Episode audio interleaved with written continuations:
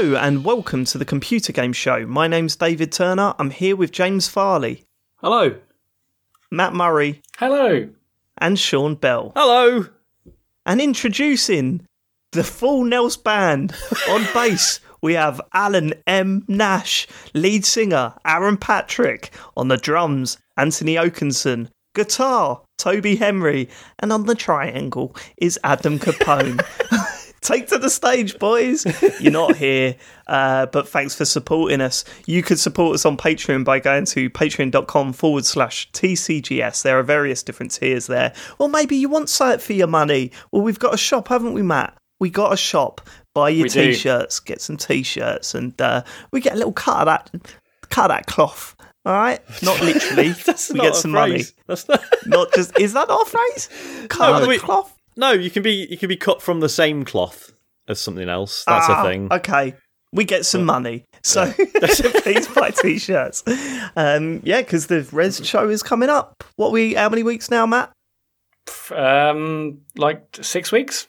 6 weeks away, probably more than that. But look, we haven't really properly checked. Matt didn't sound confident. No, it's the 28th, so it is 6 weeks. Yeah, right, 6 weeks away. Right, get them in now, so they're all fresh. Remember to iron them before the event. Okay, cool. Right, should we get some feedback from last week's show? Let's do it. Speaking of the live show, Bantu Braystar, if your live show doesn't feature Dave dressed up as Luigi singing Licky Boom Boom while Sean and Matt yo-yo with James breakdancing in between them, then what's the point? Like the idea, don't think it should be at the same time as the yo-yo. I don't want to take... the attention away from the yo-yos, and that is what I'm afraid. My singing would be so good that I would take the attention away from the yo-yo. The yo-yos need room to breathe. Okay, I don't mind doing it as an opener. No, I think all at the same time. I mean, it'd be like some 90s music video. No, there's too much going on. There's too much. Not only that, someone's got to G the crowd up while you're yo-yoing. We can't just have you just standing there yo-yoing. We've got to have someone going, come on, let's go. I'm not doing that. Doing that. Have you, I know you're not doing that. Trust me, James, no one is expecting you to do that. Right, that's my job. Matt, have you got your yo-yo now? Yeah. Yeah, I had it last week. Have you had a go with it? I had the same go I had last week. Okay. Because so after we talked about doing this, I was like, right, what? Like, because obviously, when you're just practicing by yourself, you mess up all the time and you just think, well, whatever, who cares? But then I was like, right, what if I'm just going to start messing around with the yo-yo now and let's see how long I can go without fucking up, and literally like 3 seconds. Okay. Well, I was thinking... about that, it's just like, Oh, absolutely, it'd be funny. A minute is maybe too long. Maybe we'd reduce it to 30 seconds. If we're actually going to do it, maybe 30 seconds. But I kind of like the idea of an opening of me dressed as Luigi singing Licky Boom Boom Down. I mean, I could sing a Licky Boom Boom Down. I could do that. So that's a possibility. Do you know all the lyrics on that? Or we have to have like some... Do you need to? I mean, we haven't even been using the right name for the song, so it doesn't bode well. Yeah, Informer, that's sometimes down the dame, licky boom boom down, thank you. All the lyrics perfected. Licky boom boom down. Yeah, I know the lyrics, boy. Don't you worry about that. I got you covered. Me, just Luigi. Just to be clear, a licky boom boom down, is that a sex thing? Or is it... I've no idea what those words mean. I don't know. Yes, it's a sex thing, Sean. It is a sex thing. Right, okay, thank you. 34 years old, guys. Let's go. We all know what Sean's going to be doing this weekend. Licking some boom booms down. Walking the dog. Rob Dad actually had a suggestion. Maybe we could all learn the yo-yo, and whoever does the best 1 minute trick set gets the loudest cheer, maybe.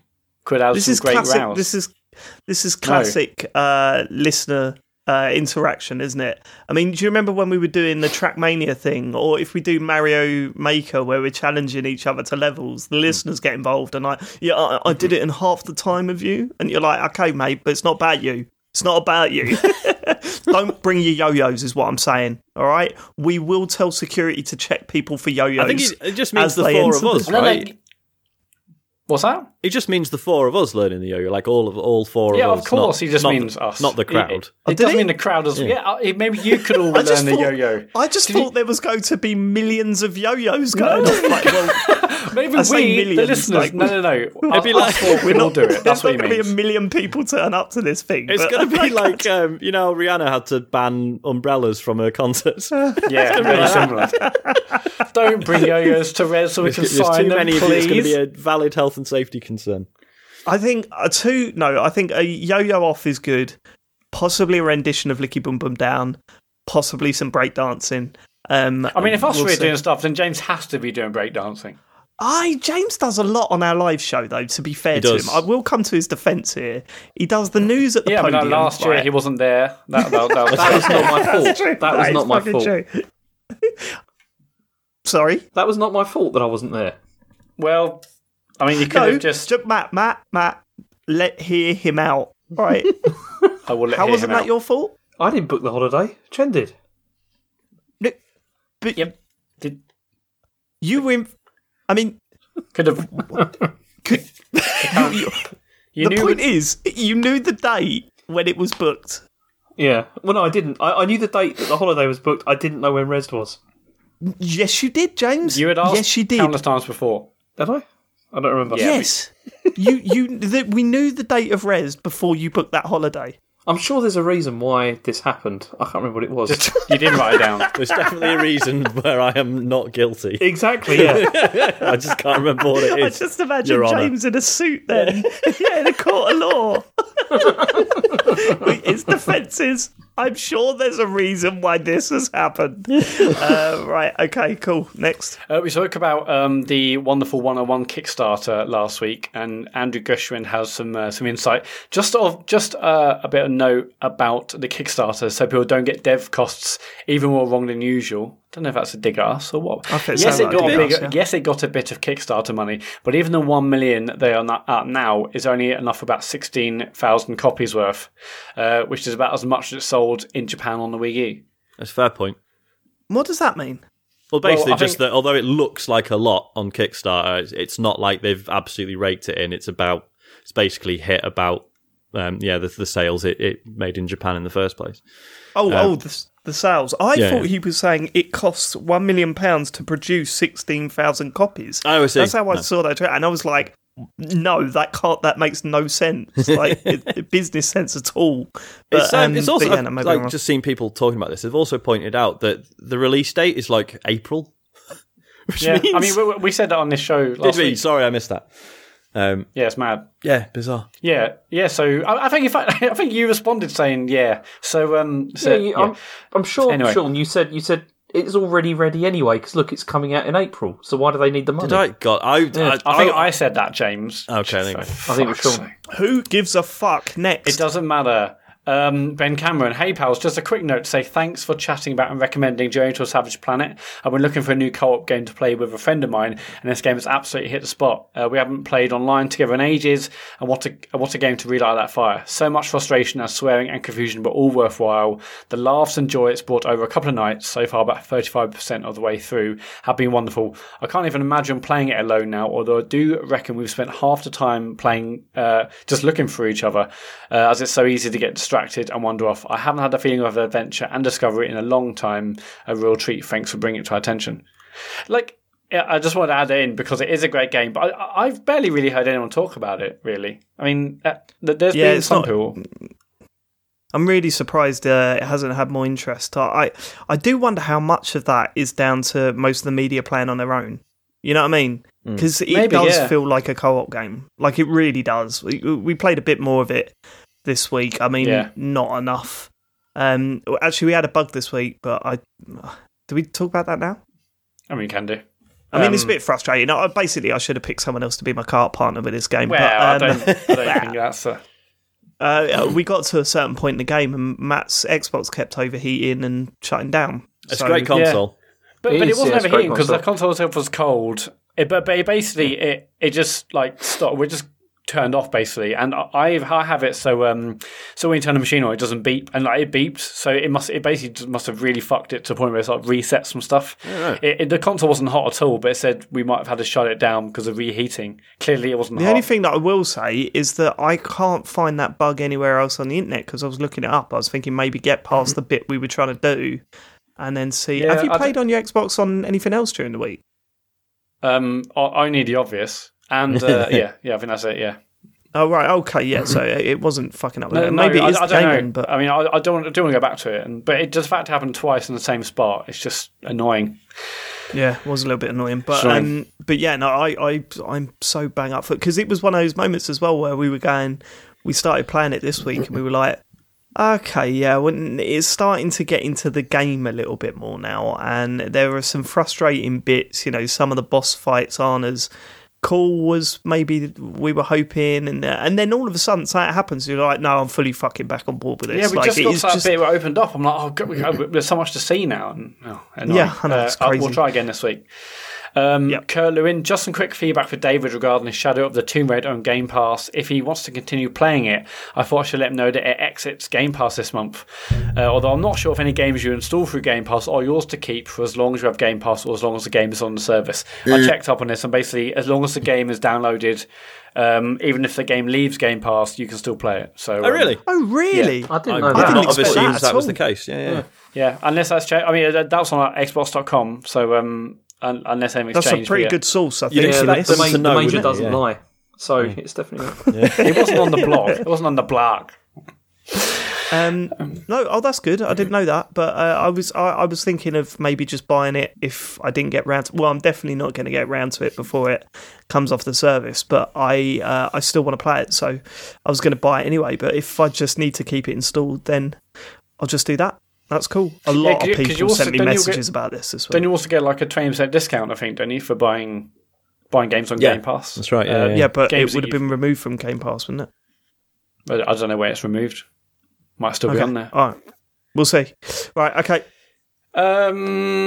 Last one. Gary Dutton. I don't think Matt is enjoying Sekiro anymore. He has enjoyed it up to now, but this last bit is such a slog, he's going to end up resenting it. Sadly, he was led astray early by the chat telling him to block dance.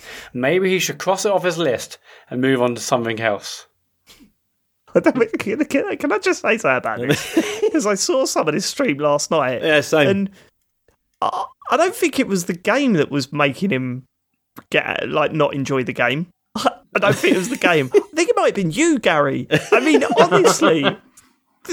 You in the chat last night. I mean, fucking hell.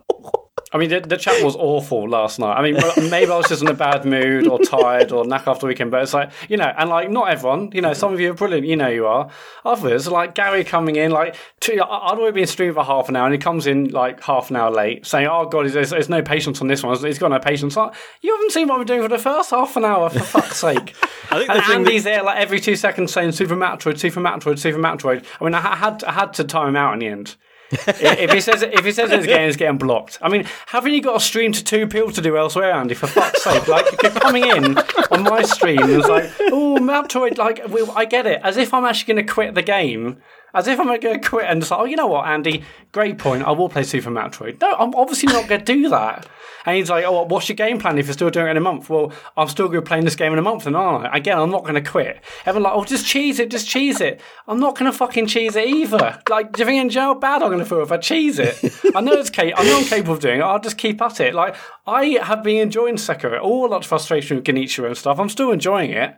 But when you've got idiots in chat, you think they know better. It's like, shut the fuck up. That. Like, you know, it's fine. Like, we've had fun every week, you know, playing that. But last night, I'm like, I might quit just because these fuckers in chat. Like, what's the point of playing it if I'm going to get that shit every single week? Like, last few weeks I've been streaming twice a week because I've enjoyed it so much. Like, after last time, I'm like, you know what? You can have a Sunday stream, but that's about it. I'm not doing twice a week if I have to put up with that shit from Andy and Gary every fucking week.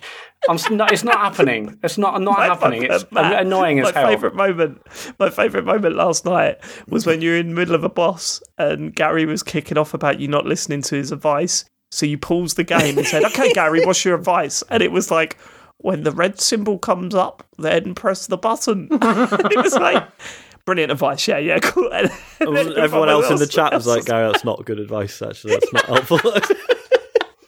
Yeah, just like people coming in, like, we get it. Some of you finished the game, brilliant. I haven't. I'm playing it, and I have been enjoying it. Even when my, smashing my head up against the wall, and people saying, "You're never gonna do it. You're doing it wrong. You haven't learned the game properly. You're never gonna do it." Well, I will do it. You see, this is, and it'll just take my. I'll take my time.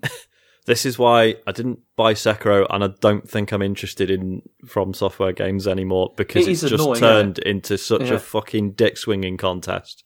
I just can't be fucking bothered. And the other thing with the chat as well was like, when you're in the middle of a boss fight and people in the chat going, heal. And it's like, if Matt has looked at your message and read it, he's already dead. Like, there's no way that you can play that and read the chat at the same time. Saying, well, you're not reading our advice, are you?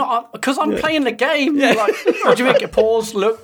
I mean, look, it's one of those situations. It was like the yo-yo training videos that Sean was talking about last week, where it's like, the advice is, beat the boss. Do you know what I mean? Get your hits in. And then avoid his attacks. I know. I know. It's not the idea that's doing me; it's the execution. Like, that was the worst. I'm still enjoying the game, but I'm not enjoying it when you have people like that in chat. It's like, Matt, do you want my advice? Go on. Do you want my advice? Get stricter with the chat. Like, seriously, get stricter with it. Just start banning people, timeouts, the lot. I want to see Mad Matt. You know what I mean? Ban Matt. Where you just go around banning people and that. I'd love to see that. Can I start doing that for my ones as well? Yeah. I mean, you can. You just got to take the headset off first, and then it's real awkward. Yeah, you just can't ban me. You can't ban your own channel from your own chat, can you? That's what, because you just log in as the computer game show, don't you, Whereas... Oh, yeah. Yeah. Can you not get us banned for our own channel, Dave? That might cause issues. Imagine if it just closed the account, just creates some weird bug, like a terminal loop in the program. Yeah. I actually watched James stream with my wife on Friday night, we were both just wearing ourselves. It's just your stream's unbelievable.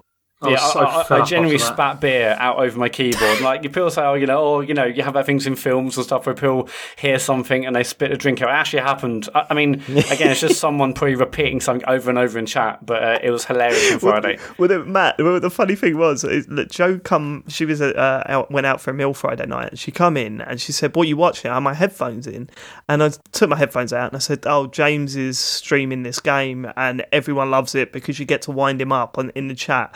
But also, he just is freaking out about how bad this game is and problems." And then she went, "Oh, let me watch a bit." And I took the headphones out. And just as I took the headphones out, the speakers burst, "I don't know what to fucking do. I don't know what to do." Yeah, it was absolutely incredible. I mean, how did you feel after that, James? I felt very, very, very fed up after that. I was really sick of it by that point, and I had a big headache, obviously, because of the VR sort of stuff, and it was just horrible. I felt, and what annoyed me, because I just thought, I've made zero progress with this. This cannot be fun for anybody watching, because it's just frustrating. Couldn't be fun, the truth. You are completely wrong. Well, because it was so frustrating. I mean,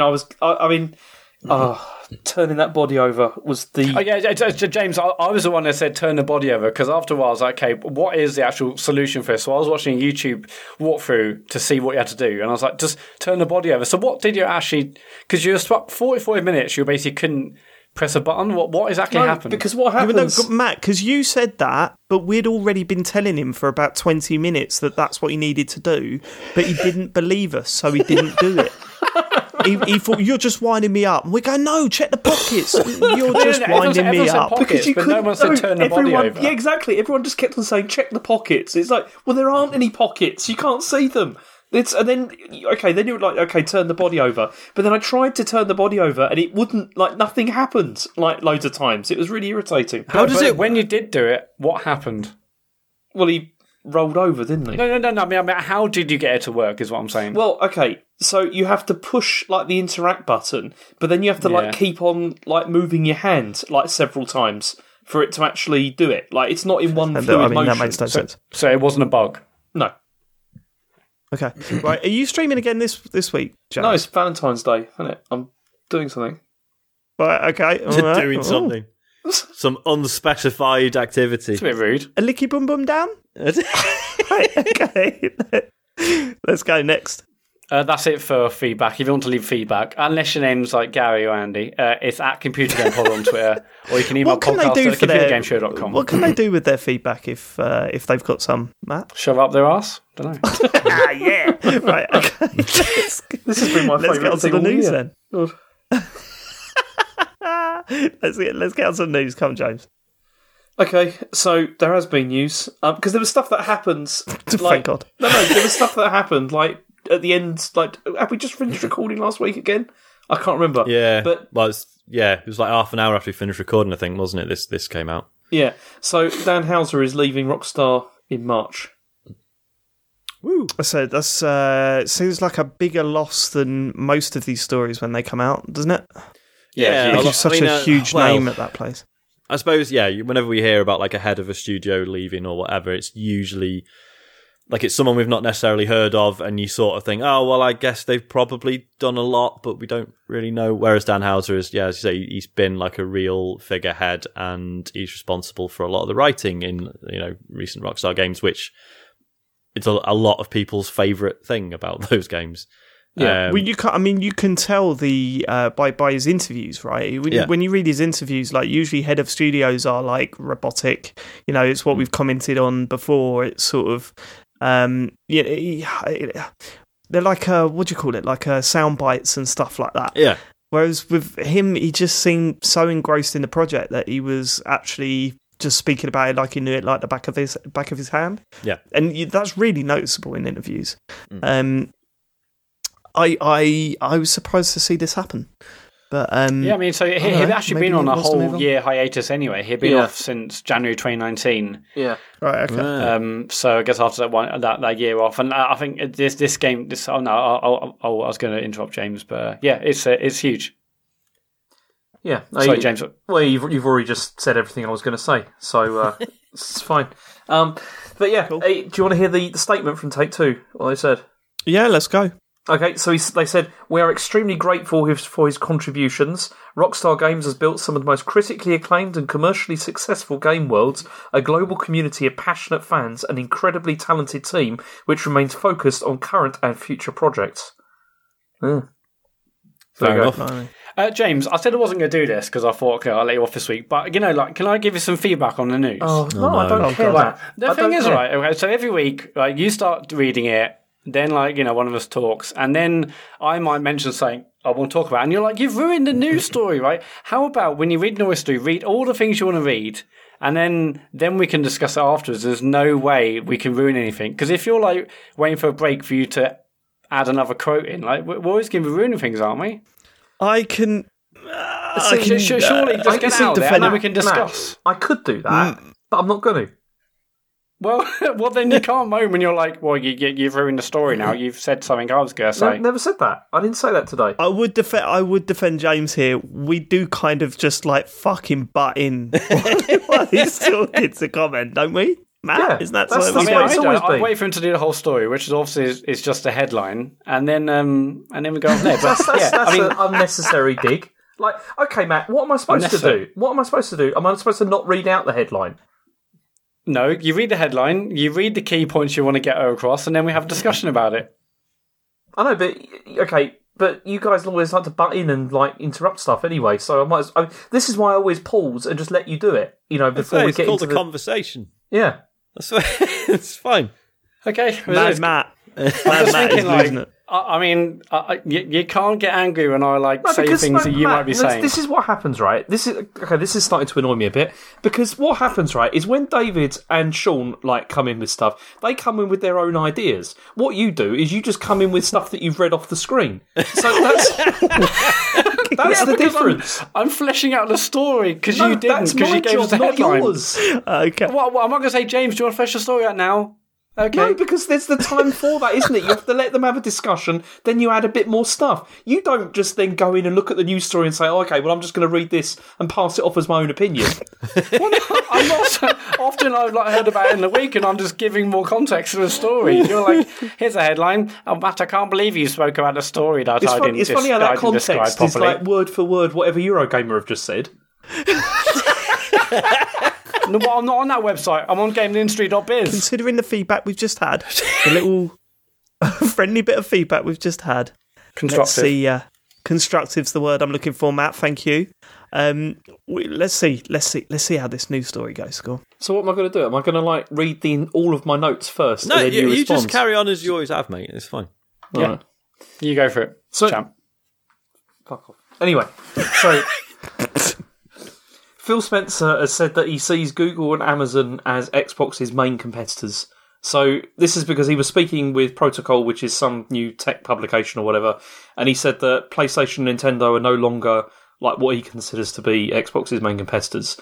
And this is because they don't have like the large high-end sort of cloud infrastructure that Microsoft's got. Mm.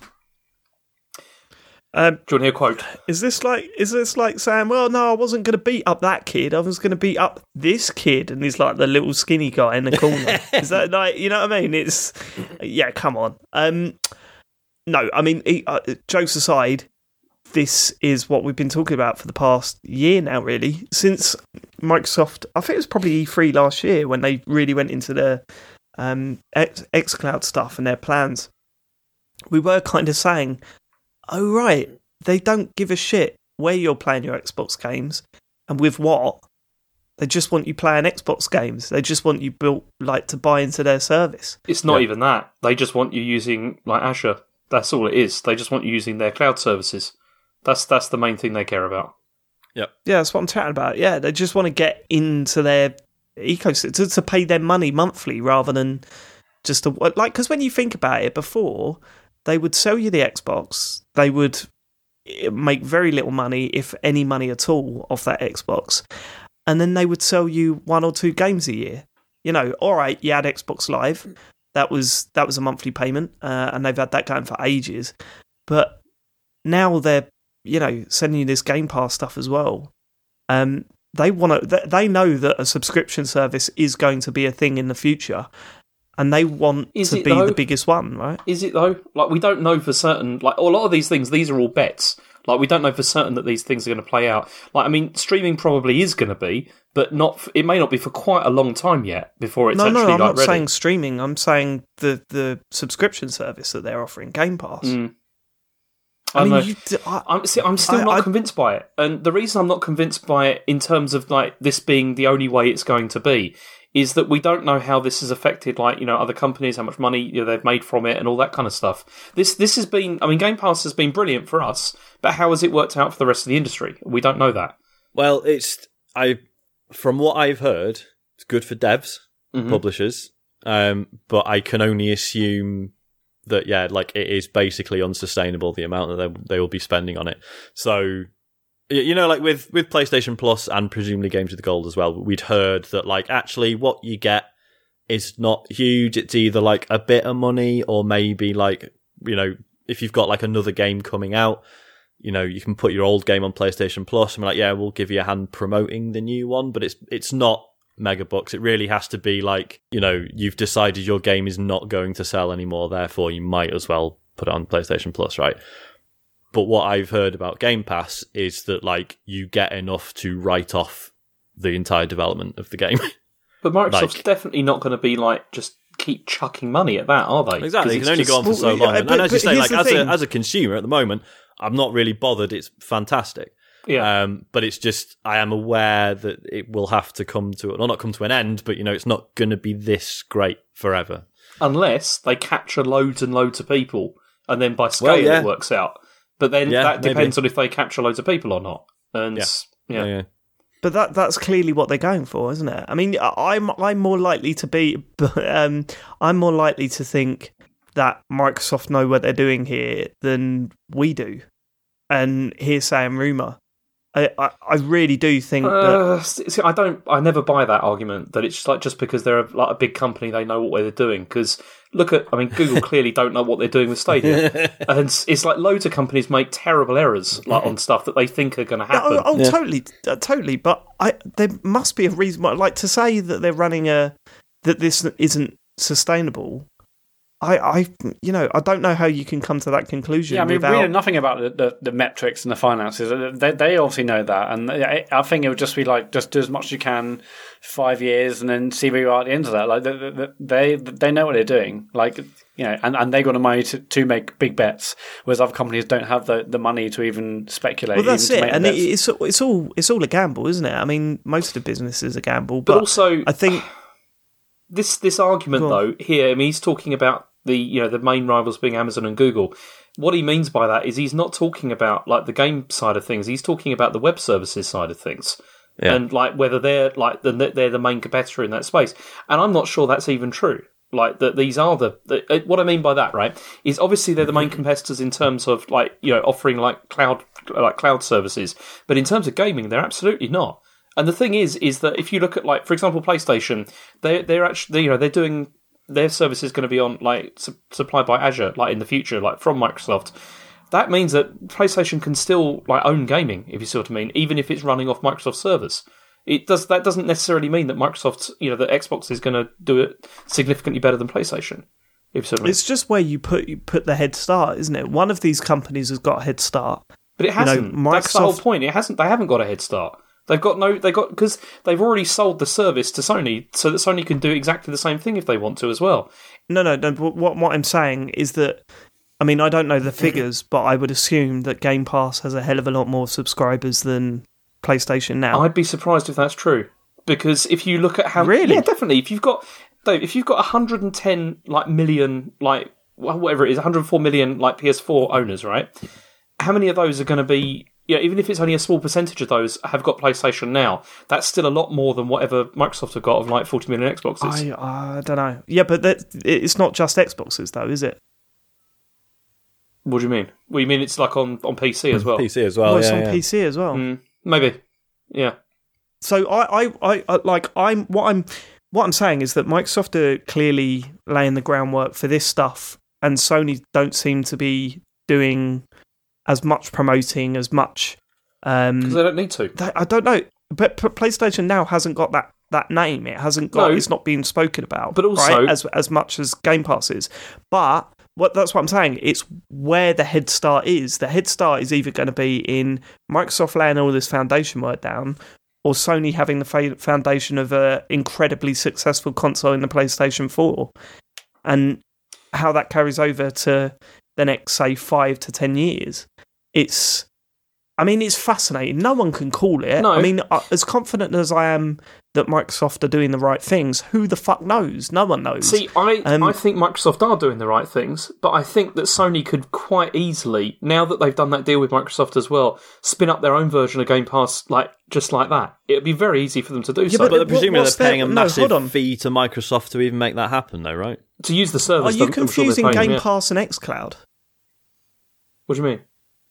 Well, you're talking about them bringing that service in using Microsoft servers, but that's specifically for their streaming stuff. Whereas Game Pass isn't streaming stuff. But okay, forget about the streaming stuff, but also in terms of Game Pass, in terms of that, in terms of using something like that, they could easily spin something like that up if they wanted to, because it's all there. You can already do that. But they haven't done, and when is too late?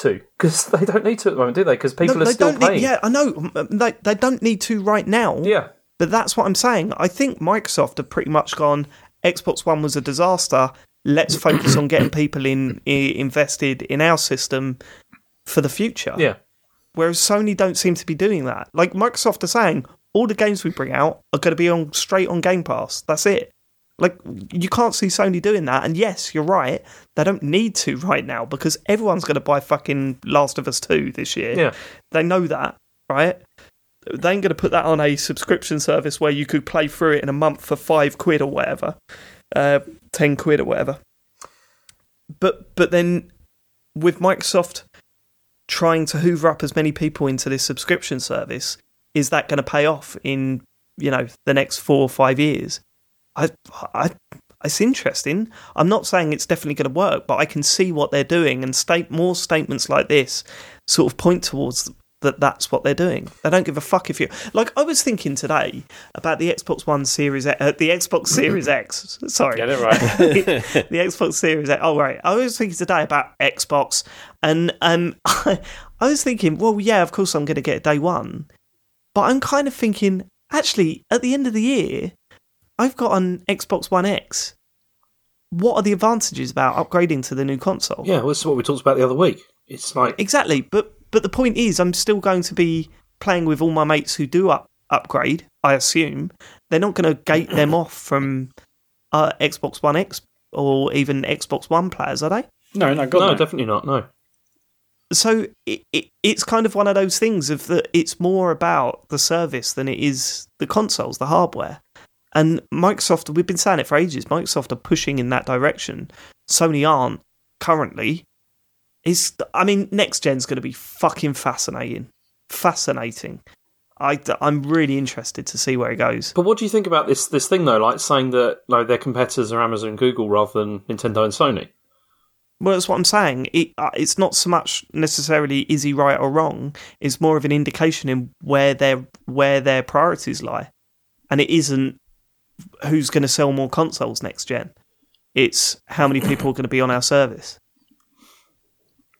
Yeah, and it's just a completely different way of looking at it. You know, taking some words from the report, James. Basically, they said,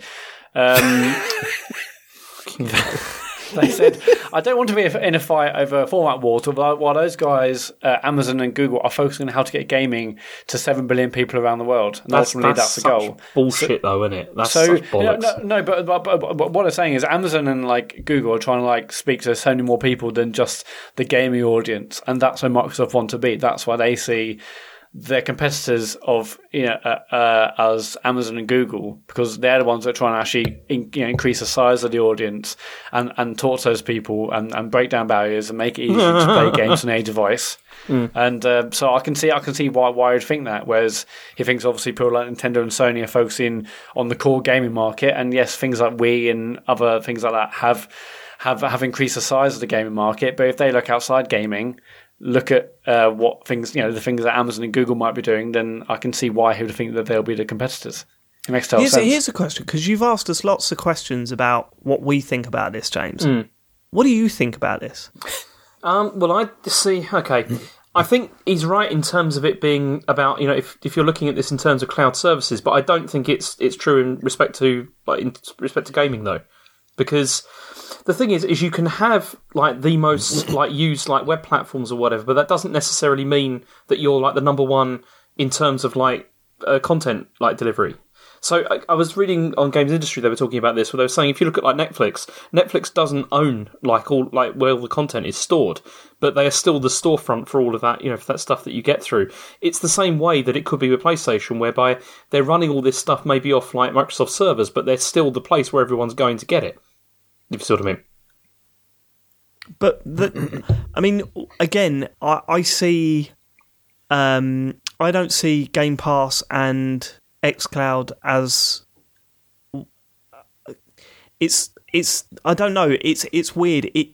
I do see it as one thing, because I do think they're going to treat it as one thing. I mean, certainly the indications are saying if you've got Game Pass, you can play it on xCloud, right? Mm-hmm. Those games that you know, once you've subscribed.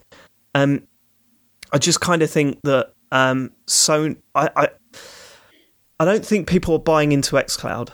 I think people are buying into Game Pass, and that is where this whole idea of we don't give a fuck where you're playing your games, how you're playing your games. Yeah, we'll provide consoles if you want to play them on consoles. We will provide the service on PCs if you want to play them on PCs, but we've also got this xCloud thing where you can play it on your fucking phone if you want. It's the industry's changing. It feels like Microsoft are preparing for that change, and so might Sony be, but we haven't seen that yet. But Microsoft's yeah, I mean, we're pushing this. In a few years' time, there'll be like figures from these sorts of like financial reports where it will say, like, you know, for instance, like Microsoft have, you know, like 50 million Game Pass subscribers and they've sold 20 million consoles. And people say, well, how is that the case? And it's because they're trying to reach other markets. People who think, oh, I haven't got an Xbox, but Game Pass looks good and I've got an iPad. That's what they're going to want. They're going to want basically massive numbers from their services. And, you know, if they sell consoles, great, but it's all about numbers of people and services. Yeah, like I think the big just quickly. I think the big step forward is going to be when smart TVs just have these installed on them. Yeah, you know what I mean? Yeah, massive. Yeah, where they're directly there, the app's there. Boom, you boot you. Oh, I want to play the new Halo or whatever. I don't play games that much. I want to play the new Halo. I'm not going out and buying a console for it. Oh, there's an Xbox app on my TV. I'll just download and play it like that. But again, Sony have already done that, haven't they? Like they did that with PlayStation Now on like Sony TVs. They've tried to, but their offering hasn't been as exactly. It's not there at that point. That doesn't mean it won't be in the future. If you see what I mean? No, yeah, I do. But when you see movements being made already by Microsoft, it's I don't know. It's who knows? It's all guesswork. Yeah, it is all guesswork. But I do kind of, I can totally see what James is saying, because fundamentally Sony will be using now Microsoft's service, and maybe it's not all the bells and whistles, but they are being sold a service which will allow them to deliver cloud gaming of some variety. And it's not going to take a lot for them. So yeah, you know, all these PlayStation games are on here, and they've obviously got many more customers currently in gaming because they've sold 100 million consoles versus Microsoft's 40 or 50. So it's not going to take a lot for them to say, yeah, bang, look at the service, and everyone's like, oh my God, it's incredible. It's not going to take a lot for them to do that. They've just got to turn on a few things. They got the back end from Microsoft. Also, this whole thing about opening up like new markets and all that kind of thing, 7 billion players and all that kind of thing, I still am really sceptical about that as to whether that's. I mean, obviously they are going to increase the numbers somewhat, but it's not. I don't think it's going to be this like massive goldmine that they think it is. Like, I really don't. I think it's potential. When they're saying 7 billion, I don't think the barrier to entry at the moment is that high. Like, in terms of, okay, if you want to play, like, Xbox games or whatever, you pay, like, 150 quid or whatever, and you can buy an Xbox One S, like, and then you can play games with Game Pass or whatever. I just don't... I don't know. I don't know, man, because, like, I don't know if you guys have ever experienced this, but, like when TVs, or, like, you know, cable set-top boxes and stuff started to have games on them, and they were shit. Like, our first cable box it was like a really rubbish, like, Puzzle Bobble clone. My mum used to fucking play that every day. She does not play games, right? I don't know, it's the same argument as, like, you know, the phone thing. But, exactly. Again, if... God, sorry? We see that market's already catered for, though, with like phones and stuff like that. Phones. Yeah, what you might be right. Microsoft's pushing here is stuff like Gears of War. Like, if Gears of War was on her set-top box, would she have been playing that, Sean, do you think? Probably not. Yeah. But hold on. I think maybe you're taking it too literally. They're not seriously thinking that 7 billion people are going to be playing Microsoft. Yeah, it's still the aspiration, though. They want to get they want India. Like, is what they want. They want to get like gamers in India to be doing it. China, they're not going to get in there because of various reasons. That's not going to happen. But that's the idea. Is they want those markets that they haven't got at the moment, because they think that there's a barrier to entry, and they think that the barrier to entry is buying a console or something like that. And I just don't think that's the case, because people buy PCs and they play PC games in those markets if they really want to play. It's I'm just not sure. Yeah, so they don't give a shit about you playing through streaming. You can play you can get onto the Microsoft service on that PC. Why would you need to? What they're aiming for. You can do it on Steam already or whatever, you know? Well, I mean, Sean seems to be having a good time with his Game Pass on his PC. Mate. Fucking brilliant.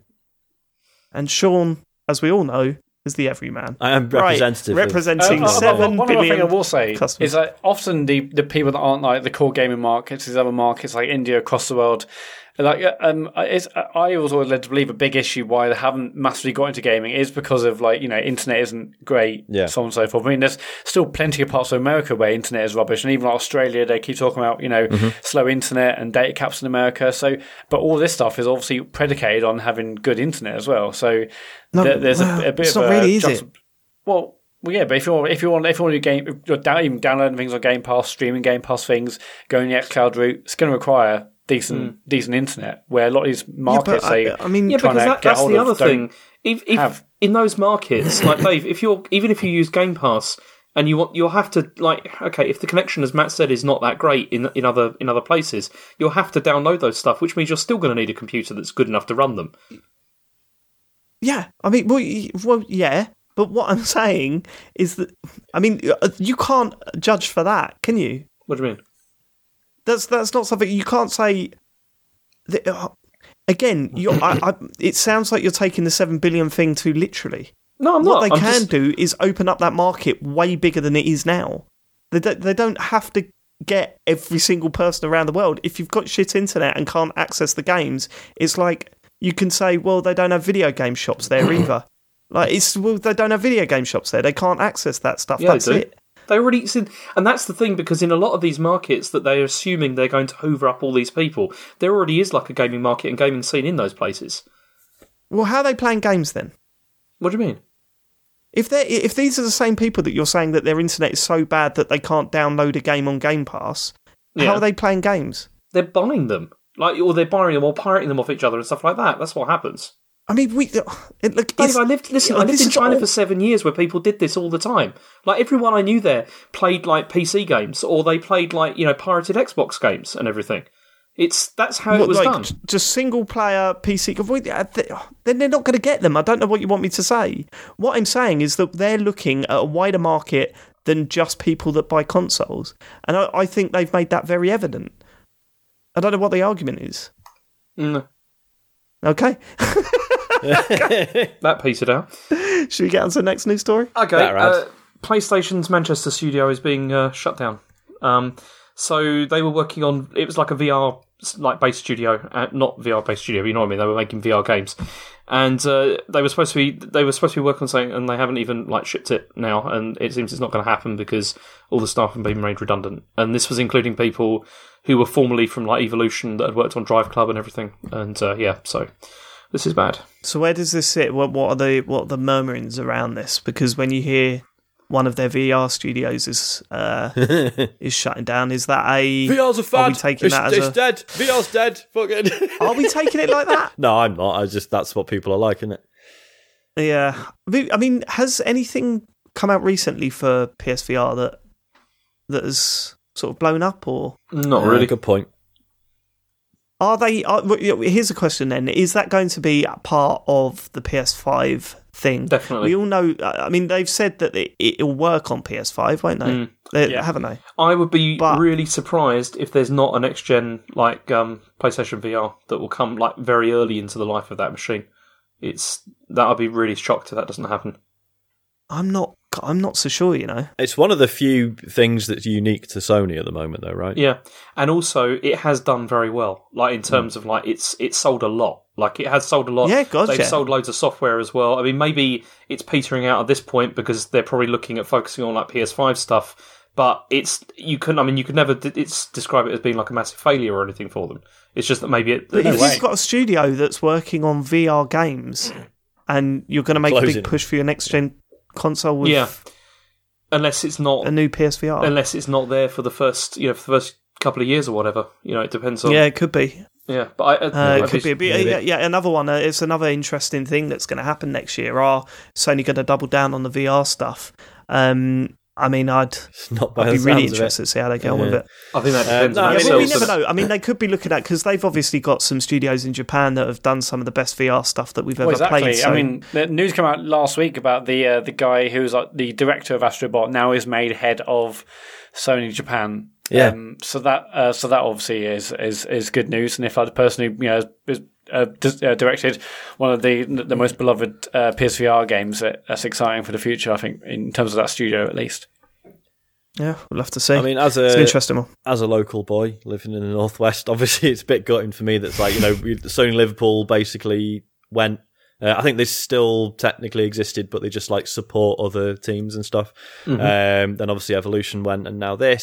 It's just a bit gutting, but yeah.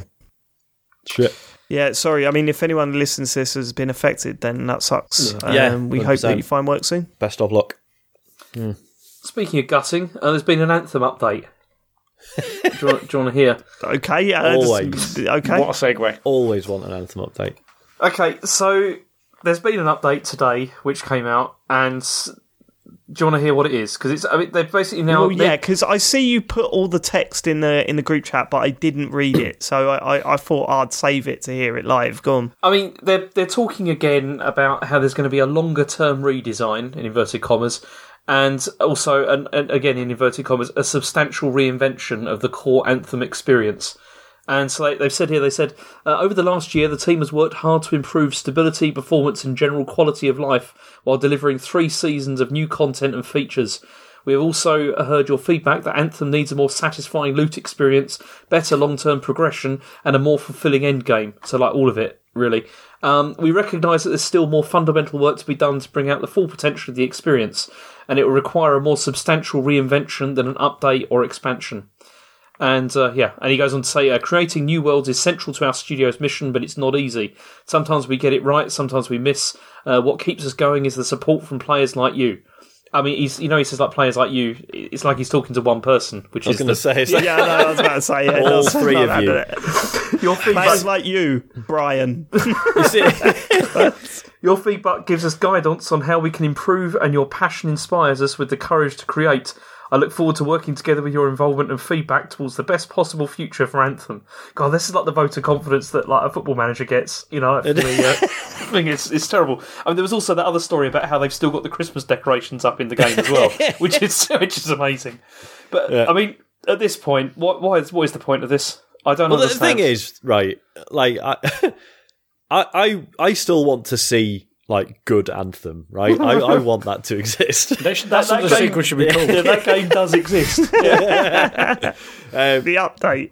But, like, you know, when we were playing it and, you know, we were saying, like, in a year, it could be unrecognisable. Like, we're there now. It's been a year and they're still like, yes, we need to completely rebuild it, don't we? It's like, come on, man. Because how long was it between Destiny 1 and Taken King? Was that 1 year? It was, yeah. It was 1 year, yeah. So I'm not, you know, I don't want him one of those guys, just fucking fix it and upload the new version and it'll work. But we've seen it done before. Yeah, but Taken King was like a massive improvement. This is a rebuild. I guess, yeah, Taken King was building on a more solid foundation than...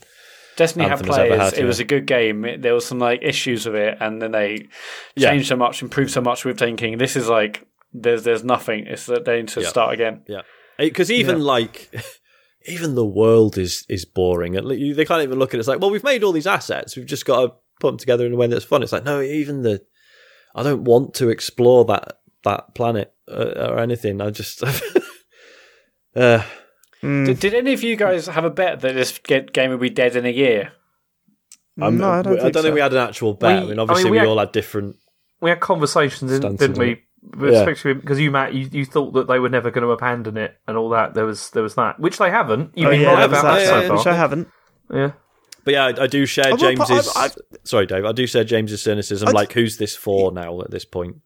Who's left? Well, it's just communicating to the audience. Like, they don't have to, but they're like, here's what we're doing. So say they do fix it, and it's like, well, how's it going to work? Can I just go and get a copy from the bargain bin for £3, and that's me into all the cool new stuff? Or are they going to try and sell it again? I mean, it's too far gone. That's what I do with No Man's Sky, and arguably there's probably thousands of copies of No Man's Sky and CEX that people picked up cheap when the new big expansions came out. Yeah. It'd be the same thing, and Anthem's totally rebuilt. It's amazing. Buy it cheap, or maybe you've already got it. But if you want this big new DLC that's coming in 2 months' time, blah blah blah, and that's what they'll do. They'll have a roadmap and seasons like they've said they've stopped doing now because either people aren't bothered or they've got bigger things to fix. But yeah, I don't think there'd be that big issue at all because that's exactly what happened with No Man's Sky. Mm.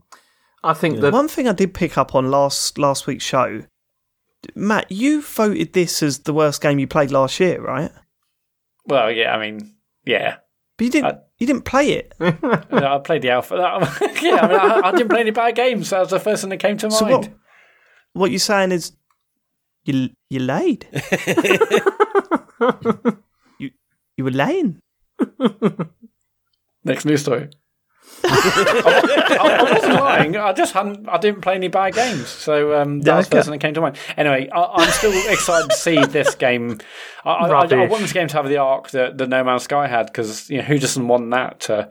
Yeah, everyone surely wants every game to be successful. Everyone wants it to come out and be fucking incredible, but it's... So, fingers crossed. It's going to be... It would be the biggest turnaround in gaming history if they manage to do it. It's never going to happen. It would be the most incredible story, because, as you say... We all want that. Yeah, totally. But look, as you say, not only have they got to get over the hurdle of fixing the game, they've also got to get over the hurdle of trying to get people interested again. And that's going to be just as hard, if not harder, than fixing the game. And if anyone that's working on that is listening, they're probably extremely angry with me for saying that. But yeah, that's the way I see it. Do you think this is a harder job than Hello Games had with No Man's Sky? Definitely. Yes. Yeah, 100%. Yeah, because this is like worse. Well, I mean, like that for like a bigger bang. Okay, so No Man's Sky, I think, more hype than this game, and it was a way bigger bang at the beginning, and it had people like Shuei Yoshida saying, like, basically essentially throwing him under the bus, all sorts of stuff. That there was like some excitement for this, and it just petered out to nothing really. But arguably, I think it was a big jump for No Man's Sky because it's such a high profile. This is the future. Such a game. Plus, it was a smaller team who were so unprepared for the attention and the people's imaginations running away with them about what. So there was a lot more people defending that game when it came out. Exactly, than there was Anthem. Because this game, okay, it's BioWare, but it's also EA, and people. I don't think people are that bothered if this fails in the same way. Like it hasn't got the same sort of like you said. There were a lot of people that would support No Man's Sky and that wanted it to succeed. I don't think there's that many people that care about this game. I really don't, and mostly also because it's EA and at least No Man's Sky was a vision of some sort, whereas this is like, can we have a Destiny, please? Like this was Bungie's vision. Yeah. Yeah. All right, okay, that's enough ragging on Anthem. I feel like, that thing from The Simpsons, that image from The Simpsons is cropping up. I'm hoping and praying in a year's time, this is like, we're all playing it and it's back to... We said this a year ago. I'll say it again. One thing I will say about this, in a year's time, where we don't even know where we're going to be with like games as a service games. Maybe because I don't really play Destiny anymore, and I'm sure they're still massive, but I don't know, it feels like the chat about games as service games isn't what it was, and maybe people aren't going to be like clambering to get the next big one. Even the biggest ones. I do kind of think that now that the games as service stuff, the Battle Royale stuff is, all right, it's obviously still popular. I'm not saying it's dead, obviously. What I'm saying is that we've had the massive excitement over those style of games. I am kind of thinking like, well, what is next? You know what I mean? What is the next? We've had the World of Warcraft moment with it, haven't we? Where it's like everyone thought that they needed to make one of these, and then realised that it doesn't work because you can't have that many competitors in the market. So yeah, it is what's next. Yeah. It's So what's next? Yeah, it's crazy. Yeah, so in years' time, if this thing's even fixed, like, if it was great, will there even be a massive audience for this style of game in a year's time? No, because we'd all be moving. It'll be the next fail. Next year, we'll be going, have you played the new Bubble Fix game? Oh, yeah. Oh, wow. Bubble Fix games are amazing. Have you heard of bringing out Bubble Fix games? I can't wait. And the title of this show is going to be Bobble Fix. Right, let's go. James Farley. Okay, last story is that Nvidia's GeForce Now is now out of beta, and it's ready to go. So, do you want to explain what GeForce Now is? Okay, so what it is it's kind of similar to Stadia in a sense, and it's been in development for 8 years, and...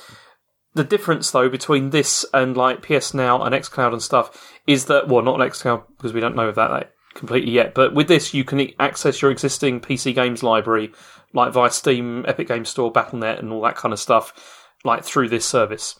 So it's a streaming thing. It's a streaming thing, but for stuff that you already own, so you don't have to buy them again. The first time I heard about this was at, I think it was at EGX, where they had those Nvidia Shield things out. Which were these controllers with a little fold open screen on top. and they stream just locally, right? You could just stream from your PC. If you had your PC in a room or whatever. And I was really surprised by how well it worked. You know, I can't remember what game was in it. It was like Division or something. We were playing that... Oh yeah, I play as well, but I can't. It's one of those like 1950s aliens. They made like an RTS version of it as well later down the line. Right, okay. So we were playing that, and I was quite impressed with how well it ran. And that was the first time I heard about it. And then obviously radio silence for ages. And it's one of these services that, I mean, it felt like it was made just for me for a little bit because. When you told me what it was, so it's this streaming service where you play PC games at the highest settings, although it only supports 1080p for now.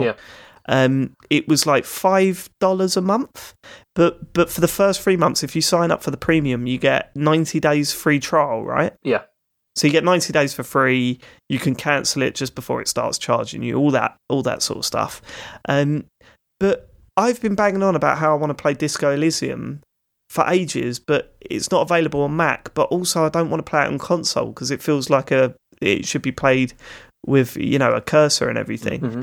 And then this was just like, yeah, you can do that now. Yeah.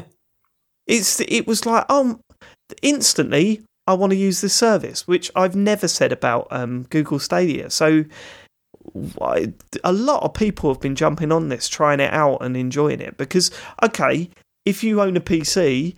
There's probably not much reason to play it, is there? Unless you want to play on a phone, which I doubt that you do. But the fact that there's people that don't play PC games because either their PC is not good enough to run these games or, you know, they've got a Mac or that's not compatible with a lot of games on Steam, they could just do this now. Yeah. It's pretty good. I mean, there are limitations, aren't there? Yeah, so not all games are supported, and like Capcom, EA, Konami, like Remedy, Rockstar, and Square Enix are not there yet. Like, because and I don't think they're going to be there because they seem a lot of those people seem like they're going to be bringing their own streaming stuff out. So, totally get that. It's about, I mean, it's distribution agreements, like with. I mean, although EA was on the beta for this apparently, and then withdrew, I think, for when it actually launched, which is a bit odd, but yeah. So I mean, what makes me laugh is that when I looked up the pages I was signing up to it, it said, you know, there are over 1,000 games available to. Was it 1,000 games that are on the service currently that you could use on it? And you just think, wow, Stadia's got 26. 20? Yeah. Yeah, I know. Yeah. It's bad, isn't it? So, I mean, at the moment, and also it syncs your save games and stuff as well. So if you are playing on PC, you can, like, you know, play stuff. Yeah, that's valid. Like, if I really wanted, you know, if there were PC games I really wanted to play on my phone or tablet away from home or whatever, and the fact that it syncs your saves, that's cool. Yeah.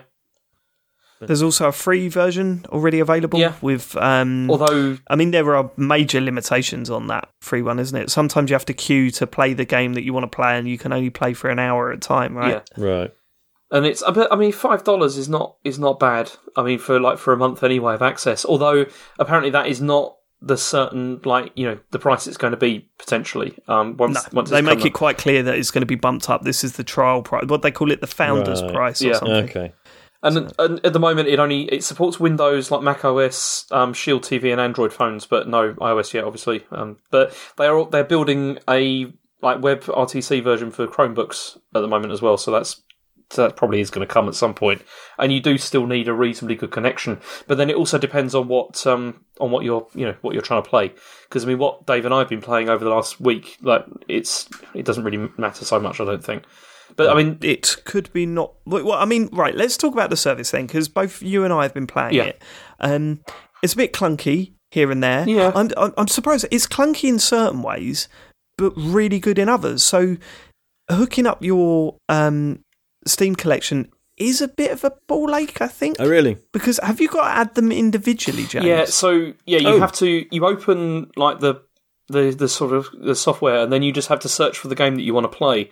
And then you add it in that, and then when you click on it, it then opens it, and then opens Steam, and then you have to install it. It's a bit weird, like the way that works.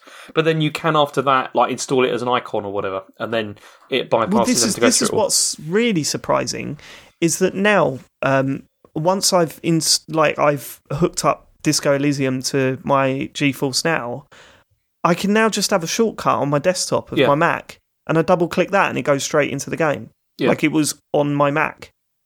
It's really weird, like, and it works really well. So once you do that sort of like the initial fiddly setup bit at the start, it's just there. Like I just double click it. It's just a fucking icon on my desktop now.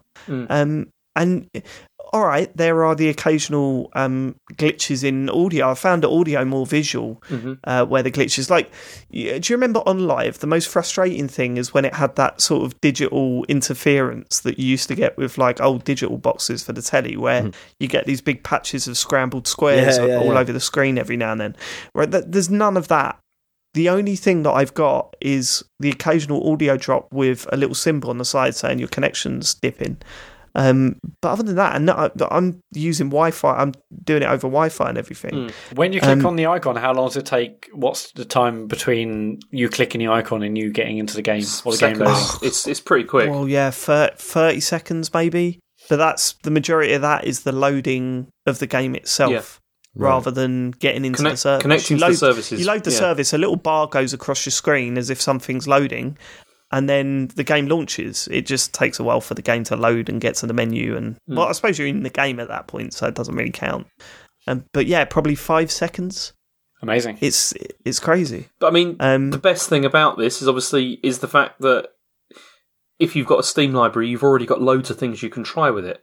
You know, it's already, you know, you can test this. There's no buy-in with this. It's not like you don't have to buy any hardware or anything, and it's just you can give it a try at the moment, which is I mean, that's the thing is that I'm not massive with Steam. I've never really been a PC gamer, but I loaded up this GeForce Now and I've got 40 games on there. Yeah. Because obviously you pick up games through Humble Bundle. Everything that I bought for the that works with the Mac obviously works for the PC as well. So it's that cross purchase thing. Once you bought it on Steam, you bought it on Steam. That's it. Doesn't matter what you're playing on. So yeah, I had loads of games on there that I could try out. But it's also like Matt said, if you connect up like the Epic Game Store, you know, you've got those monthly games as well. Yeah, you can add to it if you wanted to. Yeah. And yeah. So every month you just get a free game. So essentially you're getting free games and not even paying anything per month if you go for the free 1 hour session mode. Whatever. It's as I say, it's not going to be for everyone. There's a lot of people that play PC games on their PC and they're thinking, why would I ever want this? I don't want to play games on my telly, or if I did, I've got a whatever or that already set up. But for people like myself and James that don't play PC games, that occasionally a PC game comes out and I really want to play it, this is just perfect. Because, all right, I'm experiencing the odd dropout or whatever, but at the same time, I don't have to go out and buy a really expensive PC. The only thing is that obviously the main game we've been playing on this thing is Disco Elysium, and you do not need that is not a fast-paced first-person shooter. No. You know, it's the little glitches in that and nothing. No. It's not going to spoil your experience at all. But if I was trying to play, Overwatch on it or something, Rocket League, it is going to probably be unplayable. Not due to the latency. I found that the latency is barely noticeable, but it's just when it does drop connection here and there, I'd say once every 20 minutes or so, then I mean, has it been the same for you, James? Yeah, pretty much. It's it depends on where I am, like in the house, if I'm playing it, and it's like occasionally you get, it'll come up, it'll say like spotty connection or whatever, but it hasn't impaired my enjoyment of the game at all. You know, it's just been occasionally it goes a bit fuzzy and then it goes back into focus again. But I have the same thing if I ever do like PS4 remote play or whatever, it does that sometimes as well. So it really depends on what you're playing. For something like Disco Elysium, it doesn't really matter that much, I don't think. Yeah, okay. This thing does seem really cool, and I was excited to give it a go, but I haven't bothered. I mean, I think I said to you before, I'm not sure if this stuff's really for me because I don't commute to work. I just drive there and back, so I don't have time on a train or anything. And I've got a PC at home, so I don't see how this sort of thing is going to fit into my life. Just also with xCloud as well, to be perfectly honest with you. But it's exciting that they're doing this, and it's something a little bit different to Stadia, and by and large, everyone seems to be really impressed with it. I've covered my friends at work actually on the free beta because it's been free for ages, and they've had It was like it's an Nvidia Shield thing, but it wasn't a handheld console. It was like the streaming box, and they've been playing over that and saying it was amazing, and it was free at that point. I think the boxes were like cheaper curries at one Black Friday, and so they've been playing over that and said it's amazing. So I'm interested in it, but I don't see how it's going to fit into my lifestyle really. Yep, well, it's certainly fit into ours, isn't it, James? Definitely. Should we get into the game we have been playing then? Yeah, because you must be fucking. You've got no. Matt and Sean, you've got no idea what we think of this game, have you? I mean, I'm really excited to hear about it. Matt, I don't know if you... James has messaged you a couple of times, right? Yeah, I've been talking to Sean about it a bit. Sorry, go on. I was going to say, Matt, I don't know if you want to do the same. I think I'm just going to keep my mouth shut unless there's anything they specifically want to ask, because otherwise we'll be here all night. Okay. So yeah, you guys go ahead. I genuinely don't know what James thinks of this. Okay. Genuinely, because we've sort of spoken about it a couple of times, but only in terms of certain, not plot points, but where we're at more than anything else. Yeah. But I genuinely don't. And I want to hear your opinion first, James, to be honest with you. All right. I mean, I wasn't initially sold when I first started it, mostly because I did feel the dialogue was like overly pretentious and I wasn't keen on the lack of direction that it felt like it had in the beginning. But I've now put about just over 10 hours, I think, into it now, and I'm completely hooked. It's like totally, completely hooked into the whole thing. And I mean, this is mental. I've been following James's playtime, and on Friday night, he had 1.5 hours on it, and I think I was up to like 7. And then I thought, oh, I wonder where... And then I sat down and played it Saturday evening. I think I got to about 9 hours now, I think, 9.5 hours, something like that. And then I looked at James and it was like 10. I was like, what the fuck? How have you played 8 hours in one day? It's because, like, I had reasons, because my son was off at Beaver Camp, like, for the day, and, like, Chen and, like, Rachel had gone to London for the day to something, so I was on my own for the whole time, and I just thought, that is mental. I'm going to sit here and just... what a day. Yeah, because that never happens. Sounds amazing. Yeah, it was. Honestly, I felt like I'd won the lottery. It was really, really good. You know.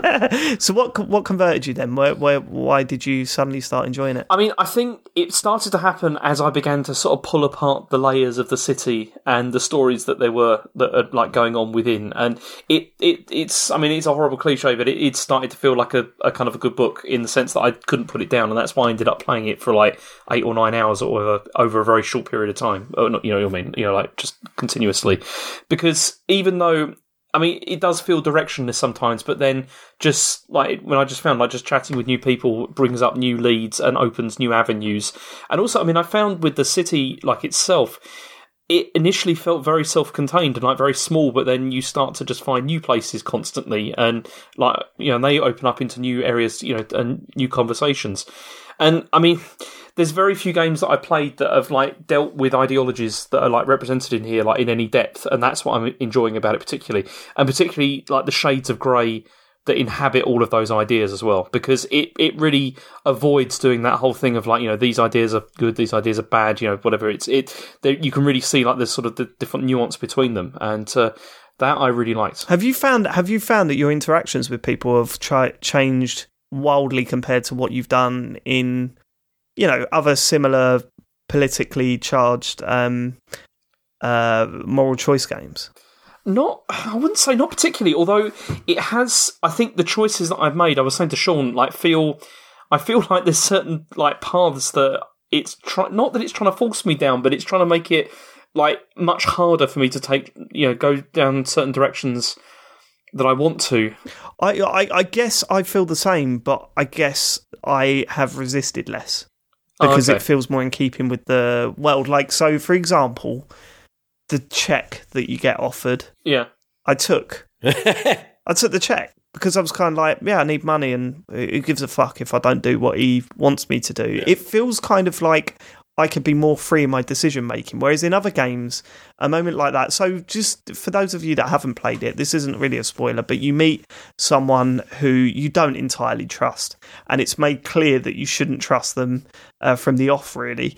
Although, knowing this game, it might end up that maybe you should have trusted them. I don't know, because that's the feeling you get. Even the bad characters in this don't seem... It doesn't seem like it's going to be as obvious as it lays out for you. But at one point, he offers you a check for pretty much no reason.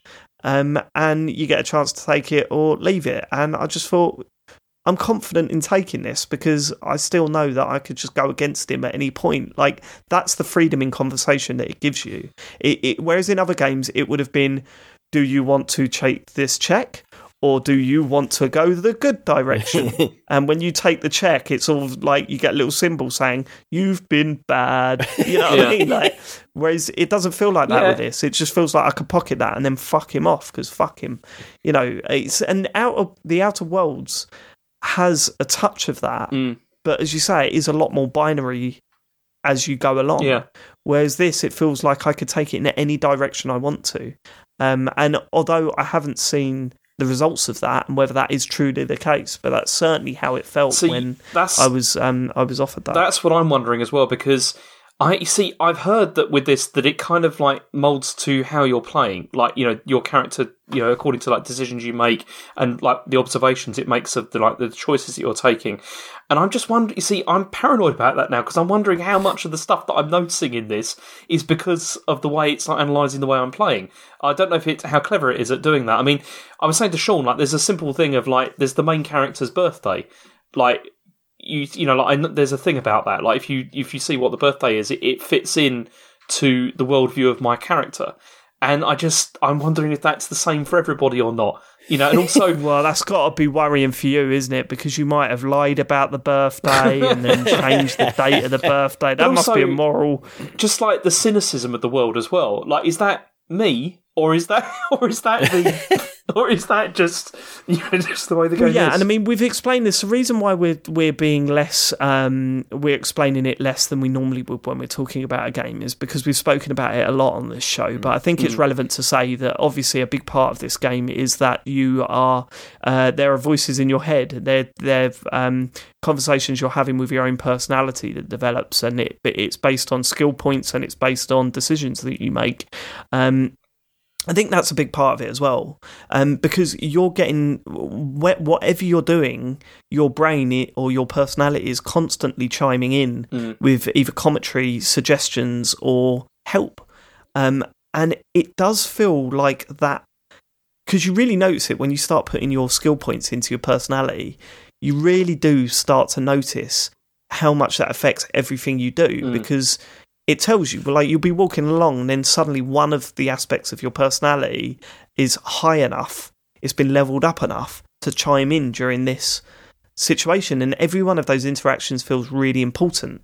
So you're kind of thinking, this is influencing my thoughts on the game world and what's going on around me, but unless I hadn't upgraded this personality trait, I wouldn't have seen this. So how much of what I'm thinking about this world is based on that point system? So it's a bit of a headfuck, isn't it? Definitely. Would you want to know what I think? I was just going to ask, so what, did either of you pick like one of the pre-made builds at the start, or did you make your own? No, I made my own. Okay. Me too.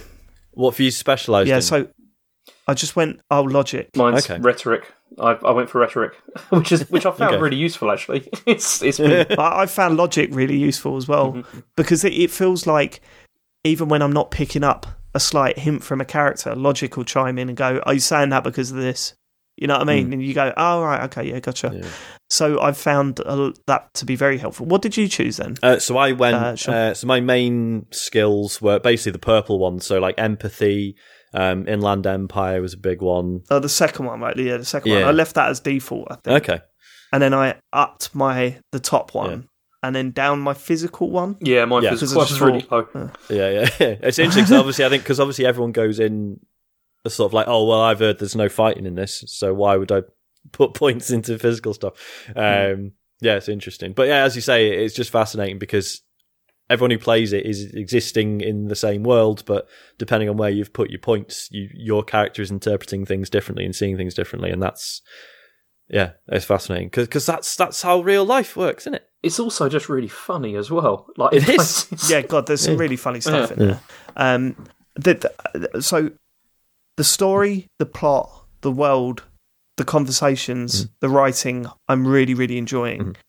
I do have some criticisms. The first being, I really don't like getting around. Yeah, because I used to play a hell of a lot of point and click adventures back in the day, but it feels like we've moved on from that. Yeah.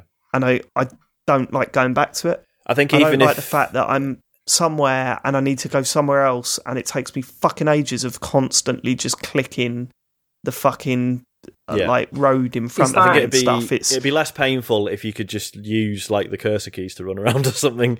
Yeah, or bring up the map and point where you want to go. Is it more about the input method than the actual what you're doing? Like, so it's about clicking constantly about stuff. Yeah, and it is frustrating because I'm enjoying so much of that stuff, and it's not a short game by any means, but it would be way more shorter and way more enjoyable if I didn't spend the majority of the time walking around like... you can run, don't you? Yeah, double tap around. I picked that up quite early. So but then it takes the piss out of you for doing that too much. So. Yeah. The zooming out as well was another bit of a revelation. That took me about 8 hours to find because that helps. But anyway, so there's that I don't like. I don't understand the point of the checks. Okay. What do you mean? How do you mean? What do they offer? How do you mean? Like, that's just... Yeah, they're just the thing, like, difficult things that you are trying to do, and depending on your skill level... There's a greater or lesser chance of you pulling it off, but there's always a dice roll involved. I think that's just part. But my point is, what's the point of the dice roll? Because it might come off or it might not. It's like you've got a higher chance potentially, or a lower chance, but there still is always a chance that it could come off. But then when you get locked off, it's kind of like okay. I mean, I think it's either just been extremely frustrating for me because I can barely pass any checks, even when it says like you've got an 83% chance of getting through this. I'll click it and I fail, and I'm like, for fuck's sake. So I think I have failed way more than average on this. Pretty much every check I've tried, I've failed, and I just think, well, what's the fucking point? What is this offering? Like, the game does a lot to, like, there's always workarounds, right? It always, the devs have always said, like, just roll with the failures because sometimes it opens up your doors. Which is what I've been doing. But certainly, like, I've heard of people who've played this, and there's been like a really pivotal moment in the game, and all the skill checks have like played perfectly into their character's strengths, and they've just failed everything. And it's just like, come on, man, that's not. That's it. That's kind of what I'm saying. Is that what do they offer then? Other than, hey, you're not allowed, like... Do you think it should just be a set bar, like, look, if your skill's above this point, then you pass? And then you can choose this option. Yeah. I mean, the only argument that I can find against that is that sometimes things get locked off, and sometimes that's okay. And, I can kind of go with that, but it's also incredibly frustrating when all you want to do is clear a check and it doesn't, and then you've got to wait ages before you attempt to try it again. Yeah. Like and not only that, you're not getting skill points constantly. Mm-hmm. So whereas in my head, I'm thinking, right, I want to put skill points into this to pass this check, but this one's now locked. So I have to use a skill point on that to unlock that again and give it another test. Oh, and it failed it again. Brilliant. I think the message is... It, like, on the one hand, it's like, it doesn't matter how good you are, you can always fuck up. But also the inverse is true. Like, nothing is fully impossible either. I think that the main thing that I didn't like about it is, like, I know Matt mentioned this, is that, like, you start getting skill points and you don't necessarily look at it as like, well, what sort of character do I want to build? You look at it as, well, what's my current task that I'm trying to do, and what skill does that need? So you kind of end up, like, you start off with a certain build, but you sort of just put points wherever you want after that. But then aren't you just missing out on some of the interactions you get while you're playing the game? Because the skill points aren't solely down to clearing checks. They're also introducing the different sides of your personality during general conversation. Yeah. So what you're doing is cutting yourself off from a lot of that interaction, aren't you, by doing that? Potentially, I mean, I suppose you could... I don't know. I mean, probably are, but the conversations where it's woven into it so well. I would never felt like I missed out on conversation because there's probably a conversation I didn't see. It was just the way that the conversation flowed for me, and I upped what I felt I wanted to. this is one of the things which, when we first talked about it, Dave, like really briefly at the beginning, you know, because I was asking you like what you'd done and like where I needed to go and all that kind of thing, and then you just said, I think you just need to explore, just like have a look around, and that was really good advice because that changed my mind about like the entire game, and I stopped thinking about things in terms of like tasks and objectives, and more where just, to go and what to do, and more in just in terms of just like I'm just going to have a look around and just chat with everyone and try and figure things out that way. And that's when I found it, you know, it becomes more and more like an onion of like, you know, just pulling layers off, and then there's more there. It's this brings me to my final criticism of the game, and that is, man, I don't know what happened, but the end of day one, I was left with pretty much nothing else to do. I'd been everywhere that I could possibly go. I'd spoken to everyone that I could possibly speak to, and I had to wait 3 hours of in-game time before I can end the day. That's mad. And it was really fucking frustrating. I mean, really frustrating. You can sleep on a bench and just like... Yeah, I didn't know that. I'd heard that you can forward time by reading books since then. That as well, yeah. Obviously, I didn't know that at the time because I probably would have just done that. But I got to the point where I was like, the only thing in my way from progressing, because it's got that thing where time only moves forward if you're talking to someone, right? Pretty much. Yeah. And I'd pretty much spoken to everyone I spoke to, and it felt like I had to go. So dialogue choices that I deliberately avoided because I didn't want to go there with that particular character, I just went back to them and did it because I just thought, well, maybe this will move time forward a little bit. Right. And then I was like, maybe I'm missing a whole area here, but I was constantly looking around, couldn't find anything. And I was just like, man, fuck. It's more frustrating than it is a criticism because I'm loving it. I'm loving everything about this game so far. Like, I'm really enjoying the humour, the drama, the world building. I'm really getting into the plot. But here I am, clicking around on a screen, just going, well, what do I do next? And that kind of sucks, you know what I mean? Yeah, that's mad. I mean, I most time I was like, I was having to rush home. Is it like 2 o'clock or 3 o'clock? I mean, it's best to get home, otherwise you'll, you know, be found outside. I would have been at 11. Is it 11? Oh, right. Yeah, I was like... you can go to sleep from 10 o'clock. Yeah. I went to bed at 11. Yeah, but I think if you don't go to bed by like 2 or 3, then like you basically you get left outside and you lose things, I'm sure. So I was like rushing home before bedtime. I was always had things to do. No, I didn't. That's what was really frustrating. This is why I wondered if it was because maybe there's like parts of the like map that you hadn't found or whatever, you know, that kind of thing. But then also, after what you just said, on the first day I did read quite a few books as well. And that may be another reason why the time went forward. You skip forward so quick and why you're so much further ahead than me. Because you're on day 3. You've only played an hour and a half more than I have. Yeah. You're already on day 3. I've just finished day 1. So yeah, maybe that's it. But you mentioned that there was a whole different area in the bookshop, but I couldn't do it because I failed to fucking check. So it's like that's a whole area I haven't seen because of the fucking check. And that like area that like. There's quite a lot of time from that as well, like more conversation and everything through that gate you can't get through. Yeah. And that would explain like some of that as well. I mean, I'm open to suggestions of why the checks are a good thing. I don't understand why they are. I can't think of a good reason for that over you've got enough skill to enter this line of dialogue now. You can do it. I don't understand what that offers. Well, I think just means each personality type can go different, can see different parts of the narrative and see and experience different things. But also, depending on what sort of character you build. Yeah, you could do that without the checks. But it also the checks are not offering you that. The skill points are. It also offers an element of randomness as well to it, which is part of life. If you sort of, that's it's part of life, but it makes for a frustrating experience. Yeah. But I also like. I think it's the fact that a lot of the failures are as well written as the passes, the fact that is a different thing entirely. Like, the failure can be as rewarding as interesting as succeeding. I wouldn't say it's as rewarding, right? Like that's a completely different thing. When you have a situation where you are attempting to do something and you fail and something happens, and you succeed and something happens, and obviously succeeding's good. but failing is fucking funny, right? Those moments are great and are totally worth that dice roll, right? Totally agree with them.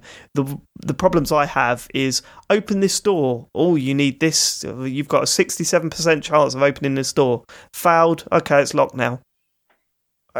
Okay, what do you want? And I'm not going to save scum because I'm going to roll with the punches. But at the same time, it's kind of like, okay, well, what? Okay, why? What do I do now? You're forcing me to put points somewhere just to get through. Or I mean, one thing in favour of it is that, like, you know, like with Life is Strange 2, which we all really enjoyed. Like when we did the spoiler casts, like none of us made like radically different decisions to anyone else, right? I think we all sort of broadly ended up with the same. We all got the same ending, right? I think.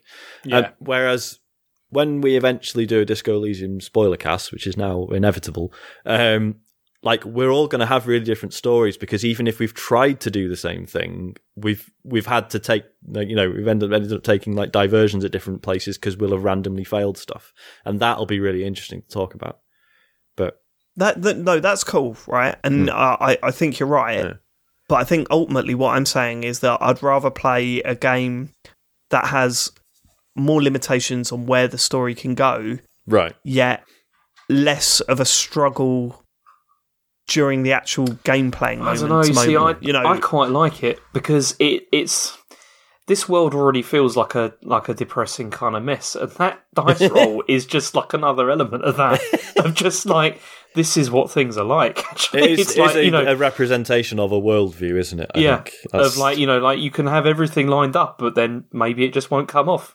And it's, you know, and I mean, for me, it's the same thing. Like it hasn't come off like many, many times as well, but I can't say it's ever like really massively bothered me. I mean, the other thing, I think I've been exceptionally unlucky. I really do. But there were ones where it was like 80% odd, and I was like, well, finally, it's checked that I could pass. It was like fouled. I was like, fuck off. You know, there are things like you can smoke cigarettes and have certain drinks that like improve those things as well. Yeah. It's worth doing that. I've seen all the options. It gives me the 80 odd percent, and I still fucking fat. I think I've just been incredibly unlucky. Honestly, I genuinely do. It's just been mad. I think I must have passed about 2 checks in the whole of the first day. Yeah, wow. That body is still up. That body is still up. I think it was like day 3 before I got it down. Yeah, it took me a while. Oh, really? Yeah. I mean, I would also argue that those checks will probably be happening behind the scenes in loads of games we play. It's just that we're actually seeing it now at the front, which I really like. Yeah, it's interesting because I would not argue that, because Disco Elysium does this thing of like, yeah, as you say, sort of your brain's chipping in at random points, and sometimes that is check based, but like often you just won't see the checks you failed in terms of like when your brain chips in, but sometimes you will. Like it'll, like, you know, if there's like someone says something that's like puzzle based, and like it'll say like logic failed, and your bit of your logic brain is just like, yeah, sorry chief, I've got nothing, or whatever. Whereas often those failures are just invisible, so it's weird.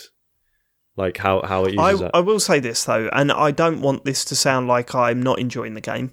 I just feel that I needed to stress those sort of frustrating moments of the game, because I'm sure there are people that will try this out and be frustrated more so than I am about this stuff.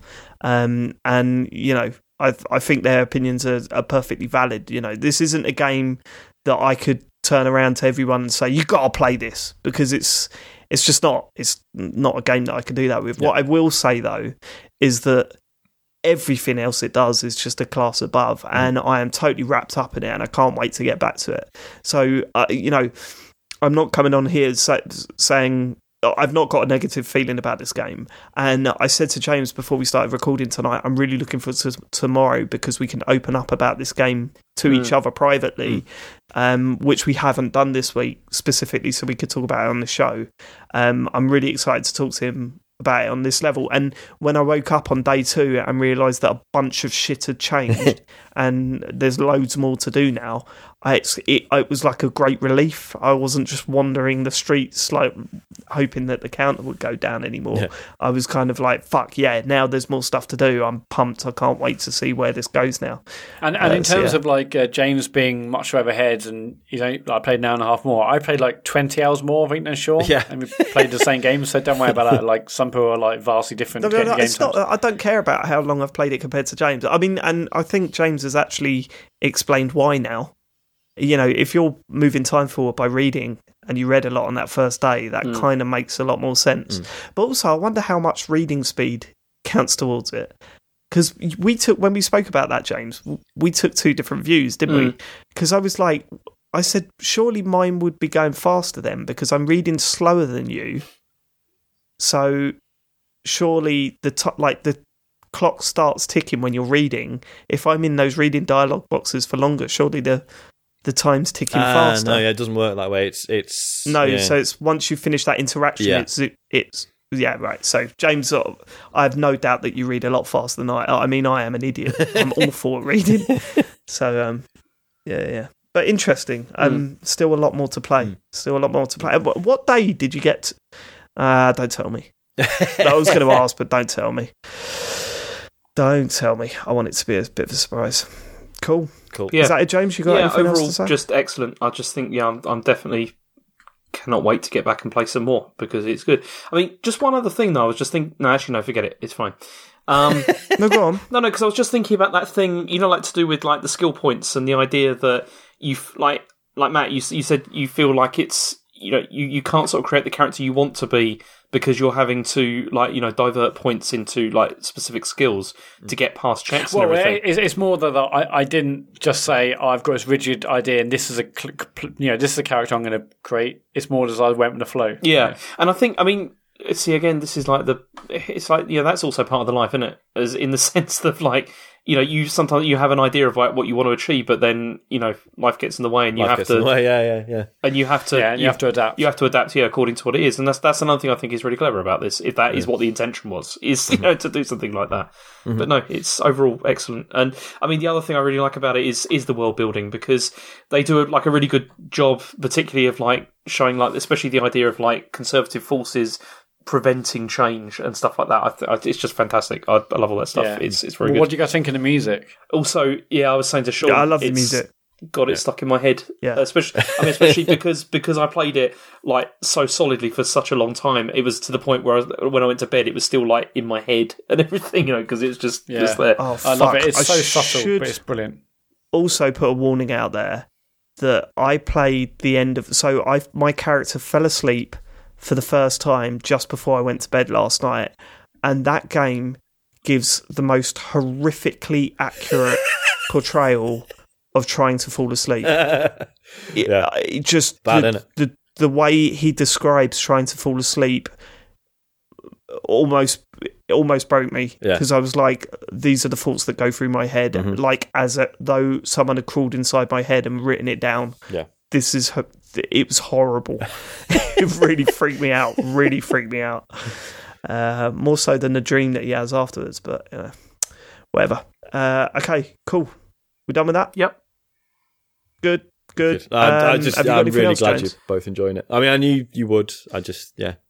Yeah, pleased. I've always loved adventure games. That's what makes me laugh is that I genuinely feel like this is more of an adventure game than it is a RPG. Obviously it's got the RPG stuff in there, but it really does feel point and click, doesn't it? It really totally. Does I just, as I said to you repeatedly though, Dave, like over the last weekend or whatever, I just wish I was playing this on something that wasn't a computer because I hate playing. Why is that? Oh, we've been over this. I don't like playing games on computer at all. Like, I used to a lot when I was younger, but now because I spend all day like on this computer, like working. And I just have that association with, like, this is my machine to do work on, and I don't like playing games on it. I just prefer... It just doesn't feel comfortable. I just don't like it. It's just annoying. I'd rather... this game... I can't imagine playing this game on fucking console, though. But no, but this game would work perfect. I think it'd be perfect on iPad. I think it'd be so good on my tablet or whatever. It would totally work on that. And I'd much rather be sitting on a sofa playing that than holding my computer. I just hate it. I just really do. Yeah, I guess so. I know I'm weird about that, but it's just the thing. Which, yeah. Have you got any other games to talk about, James? I mean, I played... Okay, the other thing I played is I played Not Tonight, the Take Back Control edition. So, to the best of my knowledge, this is the only like overtly Brexit-themed game that exists at the moment, because that's what this is about. And I guess... I mean, do any of you know anything about this game at all? I know it is like supposedly a sort of love letter to Papers, Please.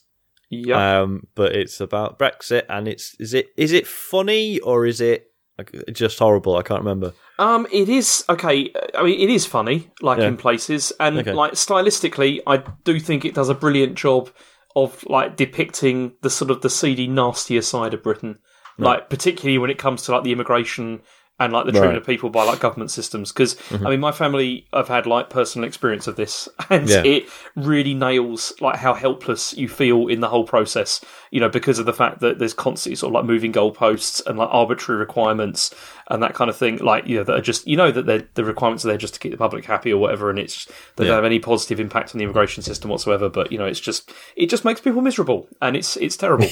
And yeah, it's so. I mean, in this, you play a person who's been labelled.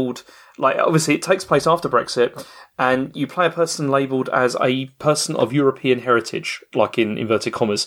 And so this is like you had a grandfather who was from Europe, although you were born in the UK and you've lived there your whole life, but then your papers have gone missing or whatever, so they're just calling you a European now, like, you know, because of that. And because of this like administrative mistake, you're deemed to be European, and you have to move to like this temporary accommodation, and then you have to like work to try and save enough money so that you can get like a residence permit. And the way that it works is that you work as a bouncer outside different clubs and everything, and you have to like check people's like IDs and stuff like that. It is basically like Papers, Please is the way that works. It's, I mean, that's the only interaction that you really have is through this system. So you check the IDs and you let people in if they fit like criteria, such as like you have to look at their age, you know, whether their card's expired, all that kind of stuff. But then over time they sort of increase the complexity by adding other requirements, like, you know, is their nation on the banned list, like, for example, like, because in the story there's like, you know, there's like a terrorist attack or whatever, and they just say, oh, it's like French or Italian people or whatever have done this, so then they're on the banned list, you can't let them in and stuff like that. And if you don't meet the requirement for the certain number of people going into the building each day, then you don't get paid, and then you'll lose your right to live in the UK. Like, it's the way it works.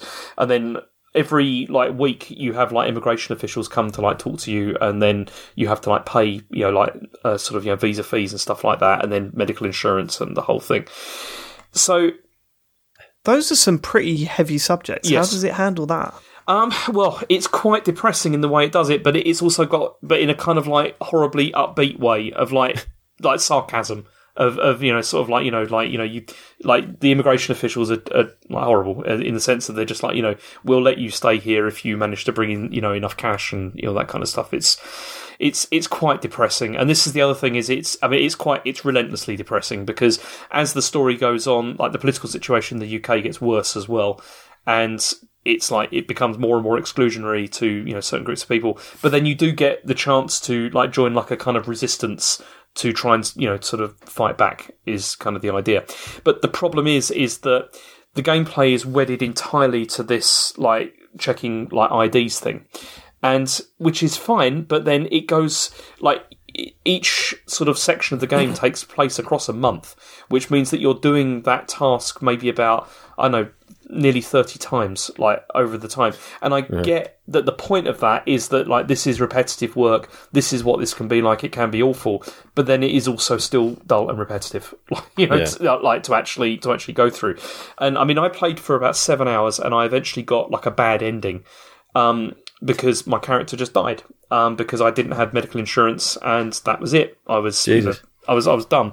And you can like from that point you can resume, but then it just resumes like about a day before, so you've got no chance to... You can't do anything about it. Die repeatedly. Yeah. So you're done. And at that point, I was just thinking, I don't really want to do another 7 hours of this to like get back to this point.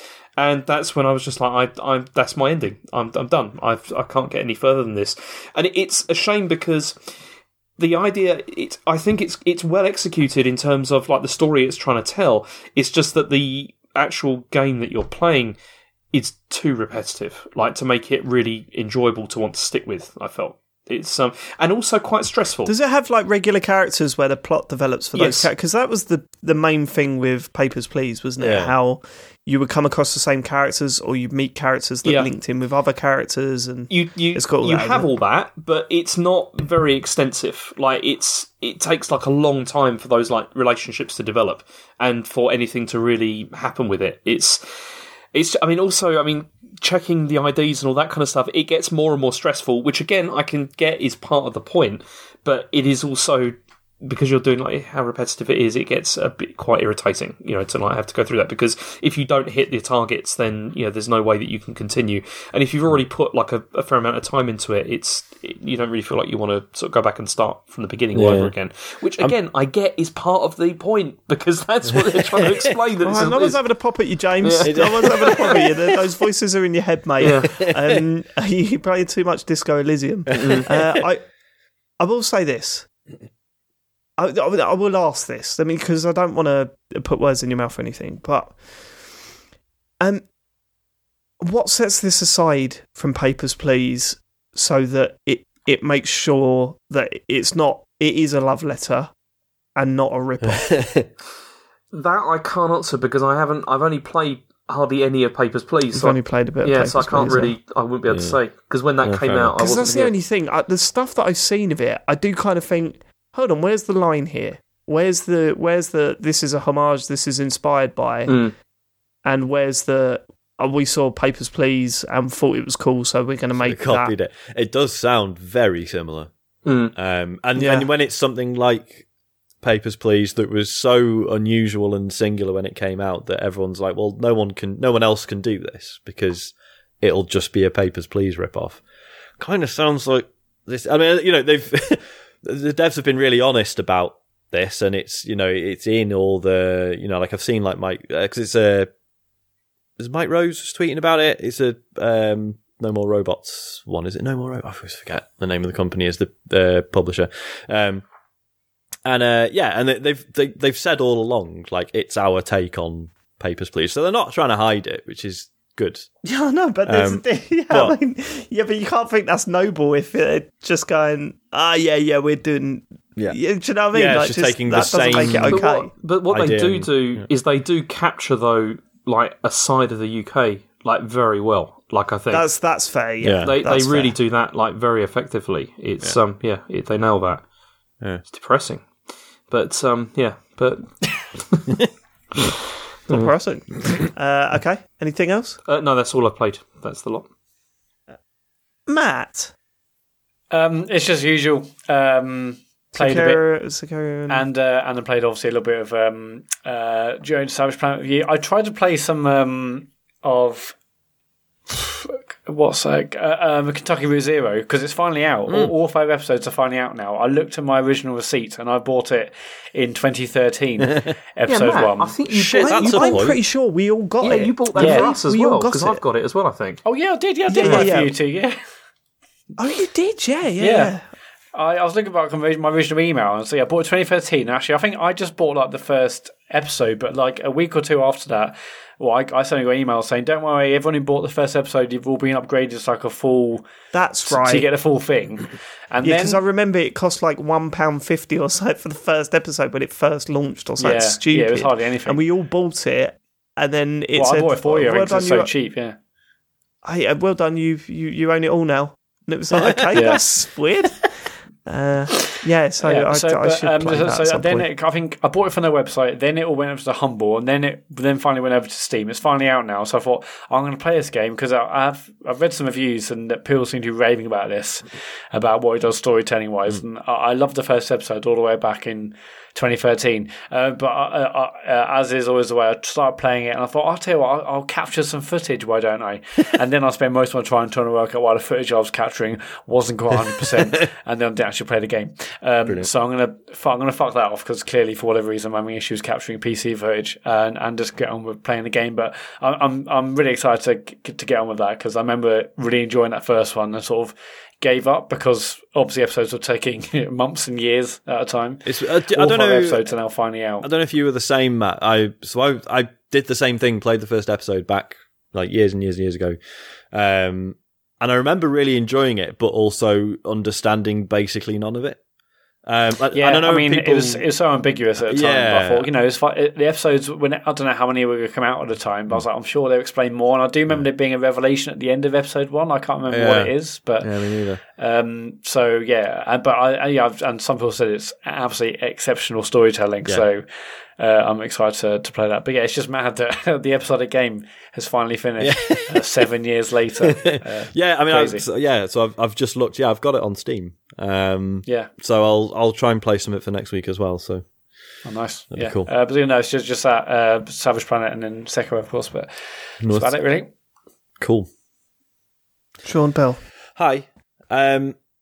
Basically the same, more or less the same as last week. So played more Surviving Mars. I'm probably going to have to uninstall it because it's the Fire Emblem factor again. I'm like not getting anything else done. We've lost him. So I think I'm just going to have to uninstall because it's one of those games. It's fucking endless as well. Like I love the fact that you can pick up that sign like as if you're sitting there playing it one day and then you just go, I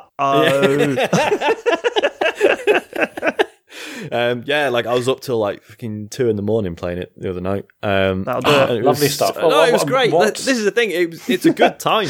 The Matt Murray hours. That's what we like to call them. An early night, was it, Sean? What were you doing? Was it just like the loop was so compelling, or were you seeing new exciting things? Two things is that one. Yeah, the central loop of like constantly adding more stuff, which puts greater strain on your resources and your supply lines and stuff. So constantly having to work through that and making sure everything's like properly supplied, everything's got the materials they need and oxygen and water and food, all that stuff is fascinating. Getting into this constant loop of calling rockets from Earth with people on them or materials or whatever, but then once they arrive on Mars, they only have enough fuel for one trip, like for a one-way trip, so then you've got to refuel them before you can send them back and then request them to come back to you again. So you're constantly managing this inventory of like 4 or 5 rockets and what they're bringing over, how long that takes, how long they're going to have to sit around on Mars before you can refuel them, send them back. All that stuff. I love it. It's just great.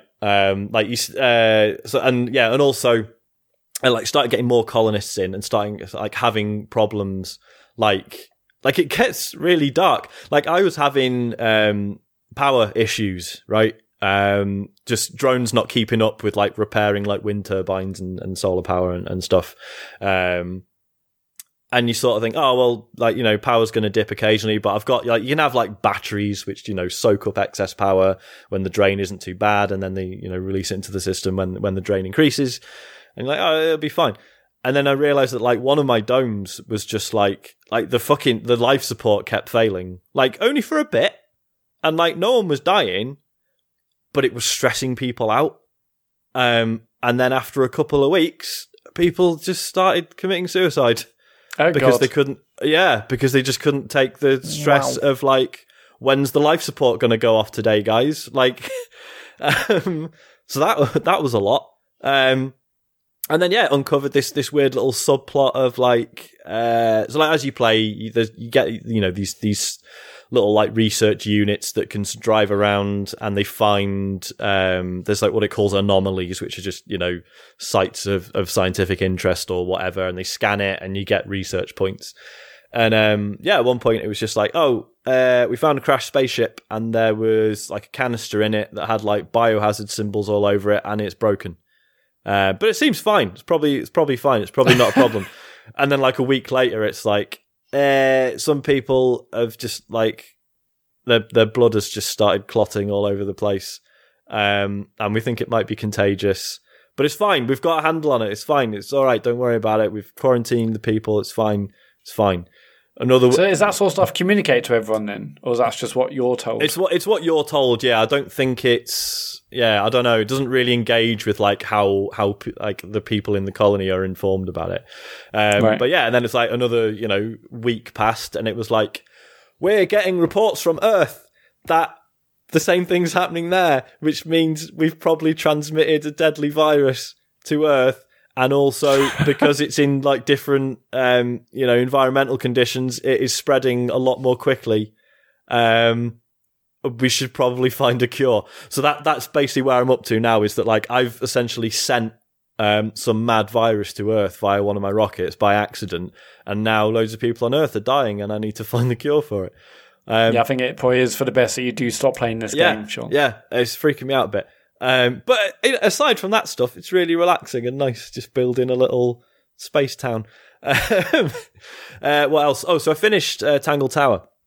As I talked about this last week, you know, I was saying like I was really enjoying the dialogue and the style of it in general. It's really, really pleasant just listening to the characters talking to each other. But at the time, I hadn't really done any of the, you know, I've just sort of had a few conversations with people, done a couple of puzzles, but I hadn't really got into any of the actual sort of detective work. Yeah, that stuff is really cool. It has this nice system where, like, you know, it will point out when you've got enough evidence to like really go for someone, basically, like something they have said is suspicious, doesn't line up with the evidence or whatever. So you can go back and question them. And it has this system where you basically have to like put together a statement. So it'll have like a number of blocks, and two of them will be like a list of statements that you can scroll through. And then the other blocks are for pieces of evidence. So you have to be like, you know, like, right, the paintbrush can't have been this because of this and this item, and like, and you sort of construct a little sentence out of it. And it's clever because it's enough, because if you've already figured it out, because you've been clever, you can do it straight away. But if you are a bit clueless, there's a framework there for you to play with and be like looking at the sort of available statements you can find on this list and figure out what lines up with some of the evidence you've got. So it's enough of a helping hand if you're completely lost, but without just straight up giving you the answer. But if you have already figured it out, you can be like, yeah, I know this, I figured this out. And you can feel really clever for just knowing it straight away. So that works really well. And once you've gone through and talked to everyone, it then gets on to like, right, everyone's given us a statement about where they were at the time of the, you know, the murder and how they sort of moved through. It's like, right, can we find any inconsistencies in the statement? And yeah, and it sort of opens up in other ways that I won't spoil. Yeah, really enjoyed it overall. Certainly, if you've got Apple Arcade, like definitely give this a shot. I think it's probably only about 3-4 hours in total. Okay, because it was on PC, isn't it? I think. Yeah, as well. It's on Switch as well. I think it's like 15, 20 quid, something like that, which is a lot. Classic Switch Touch. Yeah. Yeah, I mean, you might as well get Apple Arcade if you got iOS. Well, this is it, because this is why I ended up just getting a new iPad, because I knew like the money I was going to save, like looking at the prices of some Apple Arcade stuff on Switch, like it's just yeah. Ridiculous. Still justifying it with that, are you? Yeah, like, or, you know, not ridiculous. It's like that's what these games are worth. It's just when there's a cheaper option, you can take it, aren't you? I'll take it. Yeah. So yeah, really enjoyed that overall. No, I won't say anything. I'm sorry. I was going to talk about the ending, but that would be a spoiler, wouldn't it? So I'm not going to do that. I think that would class as a spoiler. Yeah. The final reveal is a bit of a Scooby-Doo moment, but even that's well done enough that you're like, okay. Character you meet right at the start. I mean, is that it? Character you meet right at the start, yeah, works in a local shop. Near enough. But even that is entertainingly done enough that you're like, oh, that's pretty cool. And last one is, I've only played a bit of this, so I haven't got a huge amount to say. For some reason, I was overcome by brain madness, and I have purchased Final Fantasy XIV, which is the online one. Because okay. I don't know if you guys get this. I just see people tweeting about how actually great it is. And yeah, I've seen that's another game that's sort of gone through a massive redemption arc. Well, this is it. Yeah, is that one. Yeah, it's fascinating. You know, there's discussions about Anthem and stuff. Because so I knew the history that. So initially when it very first came out, it was a fucking disaster. Like it literally not only wasn't good, like it didn't work. Like, you know, characters would just not appear as you were running around in the world and stuff. Like it was a fucking mess. Like it's kind of disgraceful that they tried to sell it for money. But yeah, it was so bad that they killed it, for like a year or something, and then actually fixed it and brought it back.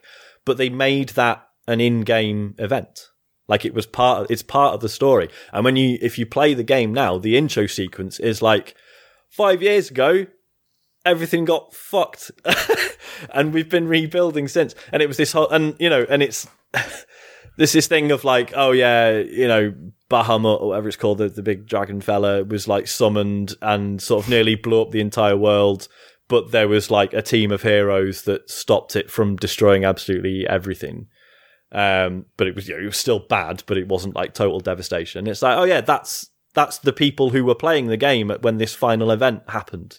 When they, like, before they closed the servers, there was this big story event that, you know, about 10 people probably showed up to. But, and it's just really cool that that's like acknowledged in the game's. Yeah, it's like world. Lore is actually stuff that so something that players actually went through if they were insane enough to. I mean, that sort of stuff is always cool. They have a bit of that in Destiny here and there, don't they? Where they talk about events that actually happened, but that was stuff within the campaign, wasn't it? Yeah. Really, totally. That gets referred to later on down the line. Yeah. I always like that stuff. Yeah. Isn't Final Fantasy 14 on Game Pass though, Sean? Is it? No, 15's just joined it, I think. Okay, right. I thought they added loads of them. Okay, which one's 15? So 15's the one with the boy band. Not actually a boy band, but the car. I like 15, man. I want to load that up just to see it, because I've just there's always been. I remember saying at the time, like, I kind of just want to play it just to see with the car bit. And I thought it was supposed to be pretty good. I thought it was supposed to be a good game. It's there's a really good episode of Kane and Rince about it, where there's a lot of conflicting opinions. Yeah, all right. But it's unlikely. And it's one of those where sorry, don't use really good episode Kane Rince in a sentence, please. Ever.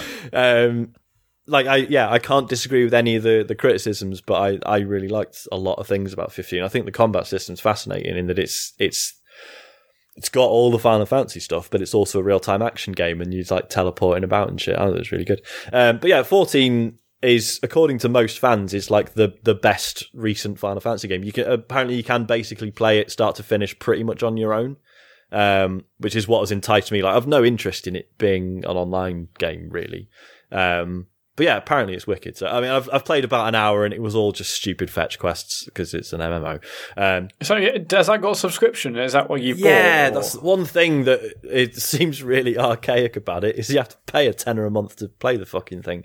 So did you buy the game and you're also paying a sub, or was it like a free download but you're paying a sub? So I still had the base game from years ago. I think it came free. It was like, it might have been a Twitch Prime thing or I can't remember, a Humble Bundle or something like that. Apparently the base game is pretty good, and apparently the expansions are amazing. Because the most recent one, Shadowbringers, Yoko Taro worked on it, of Nier and Nier Automata fame.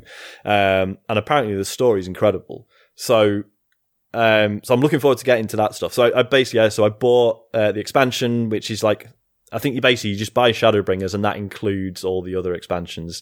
And it's like a $10 a month on top of that. So It hasn't been a huge amount of money, but it does piss me off a bit that, like, it's not that I mind paying for a sub, but it's like I feel stupid playing anything else now, because I'm like, I paid. Especially you're paying money. Yeah, like I've paid money to play this game, and if I don't play it this month, it will still cost me money whether I play it or not. And that seems really archaic now. Like, I don't think there's many games really get away with that stuff unless it's like a battle pass or something which feels optional. I'm intrigued to see where that goes. Maybe in a month's time I'll be like, what the fuck was I thinking? But we'll see, I guess. But that's it for me. Cool. Right. Before we move on to emails, I got to ask, who's seen Uncut Gems here?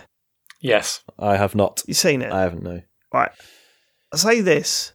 If you want to watch that film and you heard us talk about Disco Elysium, right, just make sure you finish one before you start the other one, because I'm halfway through Disco Elysium, and last night I watched Uncut Gems. That's too much head fuck in the space of a week. It completely threw me. Like, last night I was practically shaking because there was too much going on in my fucking brain.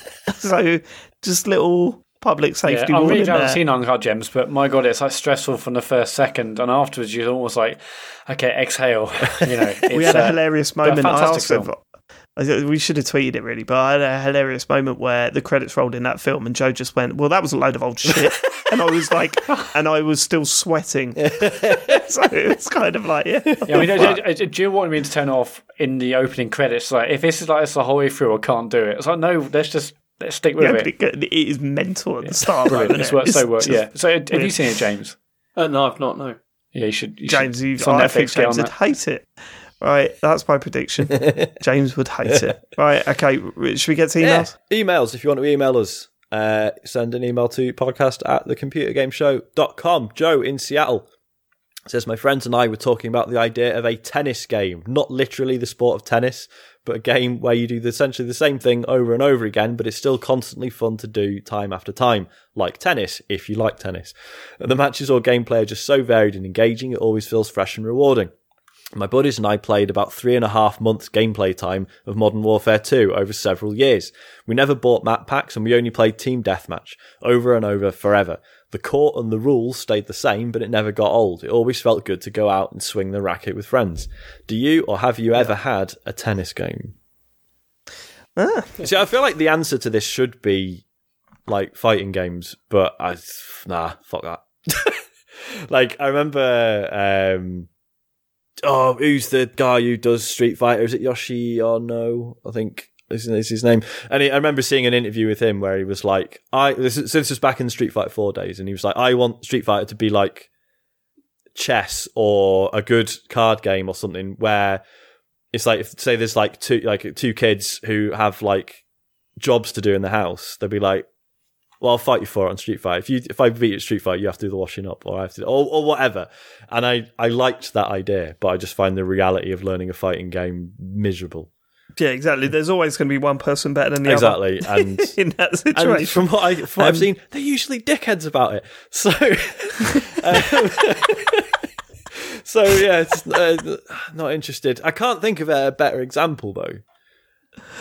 Rocket League is the example, and I'll tell you why, right? Because I have played that game for what must be over 1,000 hours now, right? Mm-hmm. I'm not joking; it must be up there.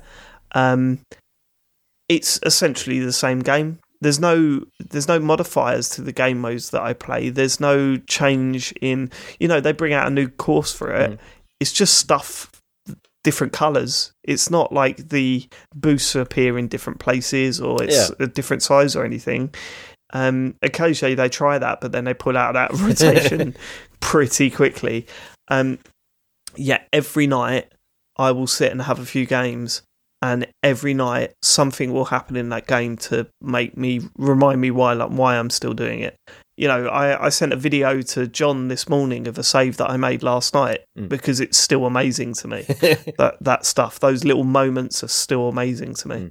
It's just this replaced me playing football games on a regular basis because that would be my game. I would play FIFA. I would play, online seasons constantly. Before that, it was Pro Evolution against my friends.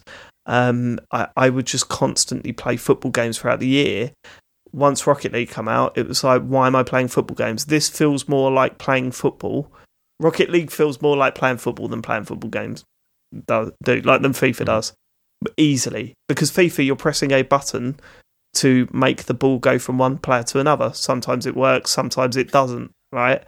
Where in Rocket League, you have to put a lot of skill into making the ball go to where you want, and even the slightest error that you make makes the ball go in a different direction, or you miss it, or it's whatever. Like, it's the equivalent of having like fine control over the foot, isn't it? It's exactly, yeah. Exactly, yeah. And it's tactical, beautiful. That's my tennis game. Yeah. Although I do like tennis games, I wouldn't say I hate tennis. I'm not a massive fan of tennis. But tennis games are always really good. Yeah, like Virtua Tennis on Dreamcast was unbelievably good. Yeah, and Top Spin on the Xbox was fucking incredible. That was also good, yeah. The Mario one came out last year before? Let's not. It's good. Nah. Anyway, does Minecraft count? I never played it, so. I don't know if it does. I think that's too varied, right? Yeah, the world changes, so much change, isn't it? Yeah. James, have you got one that's like a staple game that you keep going back to? Typewriter? Yeah. I mean, obviously FIFA, because I do go and play that. I still play that every day. I'm still into that. Yeah. Multiple versions. You're totally different to me because I despise FIFA because I play it. I exclusively play it online, but you exclusively play it offline. I just play career mode. That's all I care about. It's and that. I mean, you just want to see Chelsea Get to the top of the league. I enjoy that. I still enjoy playing that, even though it has got loads of flaws. I mean, I've been posting like pictures of like videos of some of like the weird bugs that there are in the game. The bugs are insane. Yeah, some really, really weird ones. Have you seen the one where if you reposition the wall slightly, or if you change the free kick setup, the referee goes crazy with the line that he puts in front of the wall? You know, the invisible spray, or the vanishing spray. It sort of just puts a line from the goal, like from one goal to the other, instead of across where the players are lining up for the wall. It just looks fucking weird. Of course, it stays there for a little while until it fades out, but. There's some weird bugs. I mean, this version this year has been the buggiest one I've ever seen. Like, I mean, I showed you that one where I had the... I thought I had 12 players. The goalkeeper I thought I had 12 players on the pitch. Another player. Yeah, it's like there was just another player. And then like he was just there. I was like, okay, I've got 12 players for some reason, although it was just one guy just standing there. And then I started the next game, and I was wearing like a chain shirt, and I was like white instead of blue. And this player was still there, like just wearing a blue one. And it just looks... It's just really, really odd. Like, just loads of weird stuff. And there's other bug where all like the Premier League branding was still on the screen. Screen from the main menu. Yeah, they did like the splash screen. Just loads of weird stuff like that. But yeah, but then also I was thinking like in terms of like going back and it feeling like maybe not fresh and rewarding, but I mean we played a lot of like Rainbow Six like over the years in terms of like just keep going back to that. Over and over again. Yeah, and then also like... Yeah, I mean, God, there's been games like that. You know, Ghost Recon, Rainbow Six, the Halo games, like, you know, Time Splitters. There's been games like that, but I think currently, if we're talking like current day, Rocket League is that one for me. Yeah. Cool. Adam Littlefield says, great podcast, more Licky Boom Boom Down, please. I've been enjoying the slow but happy trudge to middle-aged fatherhood that you guys have been documenting, as I have a similar age and situation. When James and Dave mentioned Knack 2 and the Lego games this week, it made me wonder two things. Firstly, when my kid plays those kinds of games, brackets, he is 4 and hates cutscenes already, which makes me wonder who those cutscenes are for. He plays them.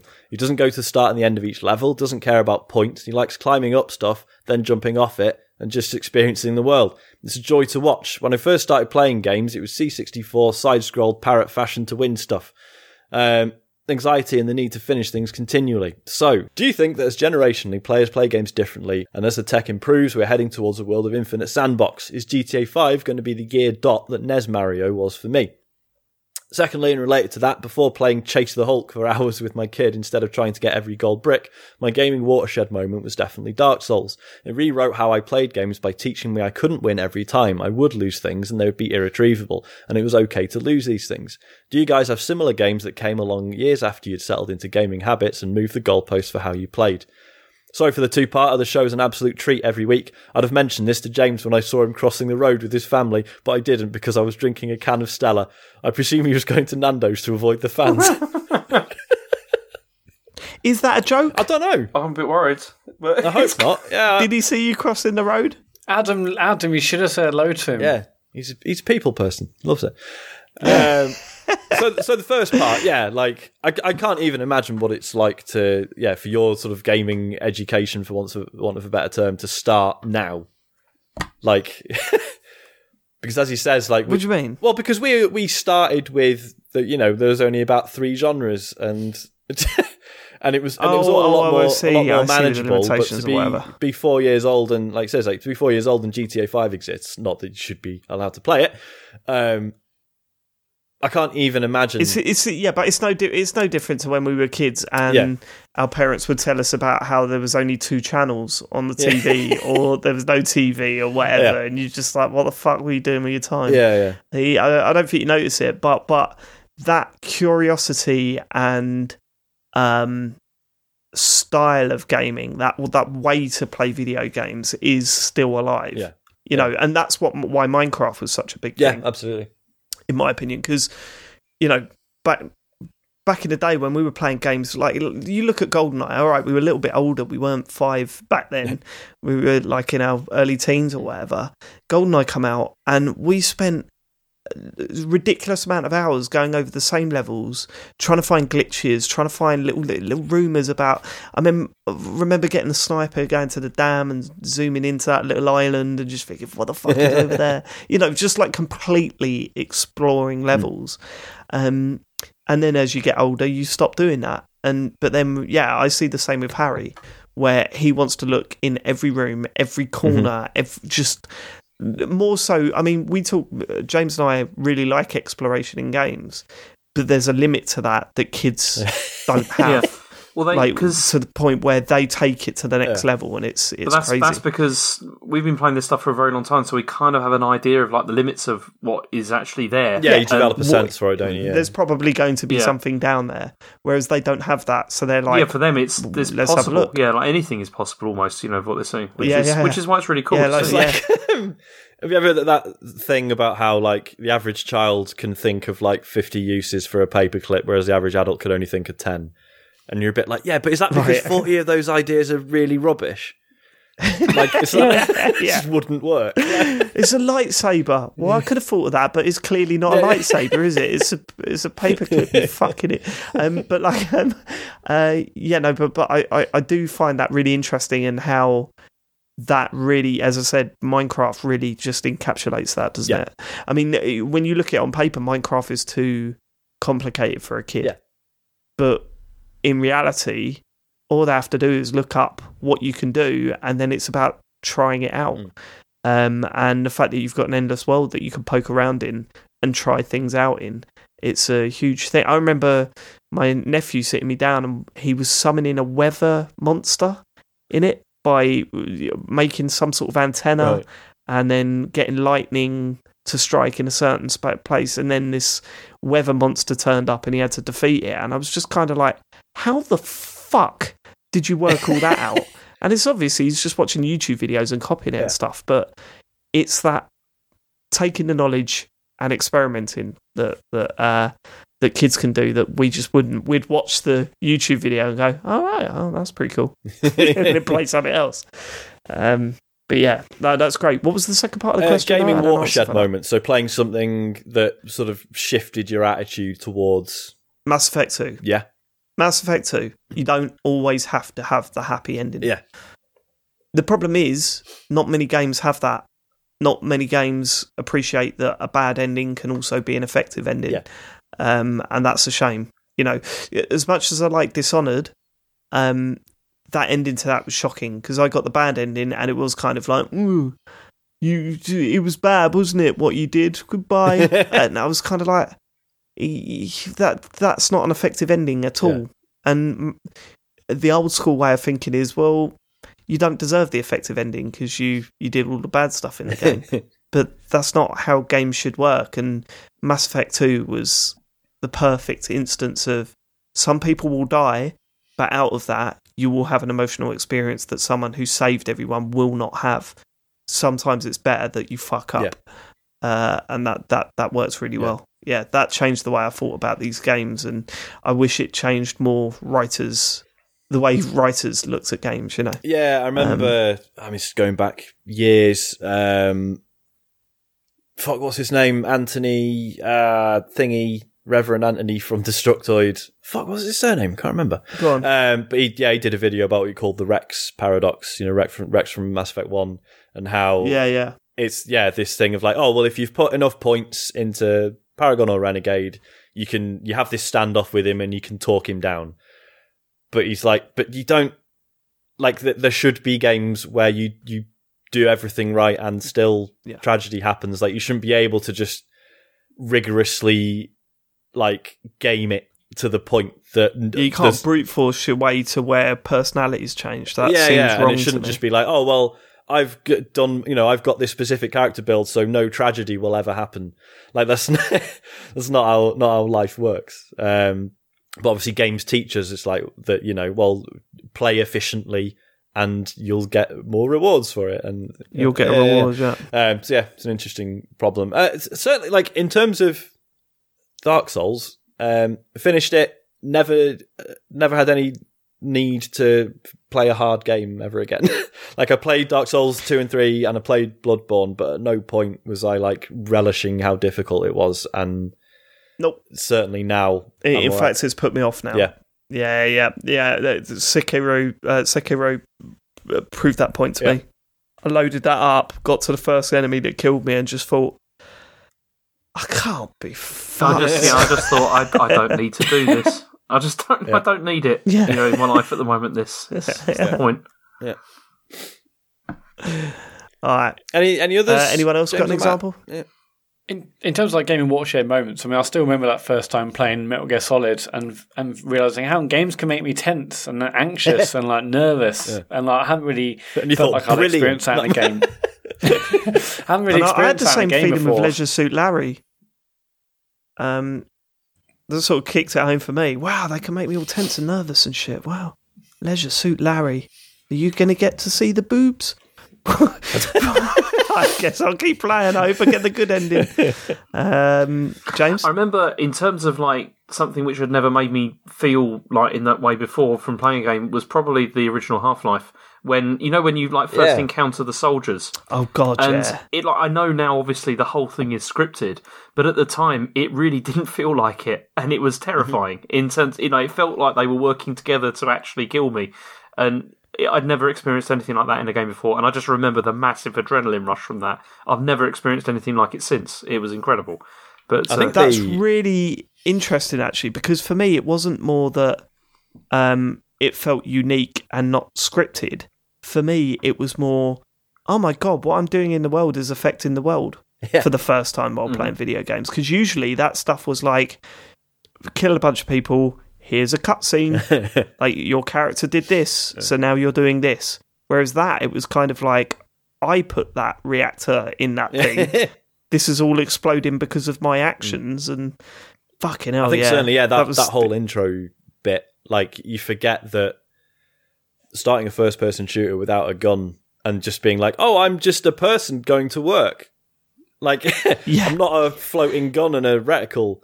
Like, it's like that was mind-blowing at the time. It wasn't a cutscene. I'm literally on my train to work. Yeah, and the people walking up and go, hi, Gordon. Yeah. That fucking intro was just unbelievable at the time. What game? Yeah. Right, last email is from Maria Mendieta. She says, Dear podcasting savants, as always, great work with a consistently hilarious podcast.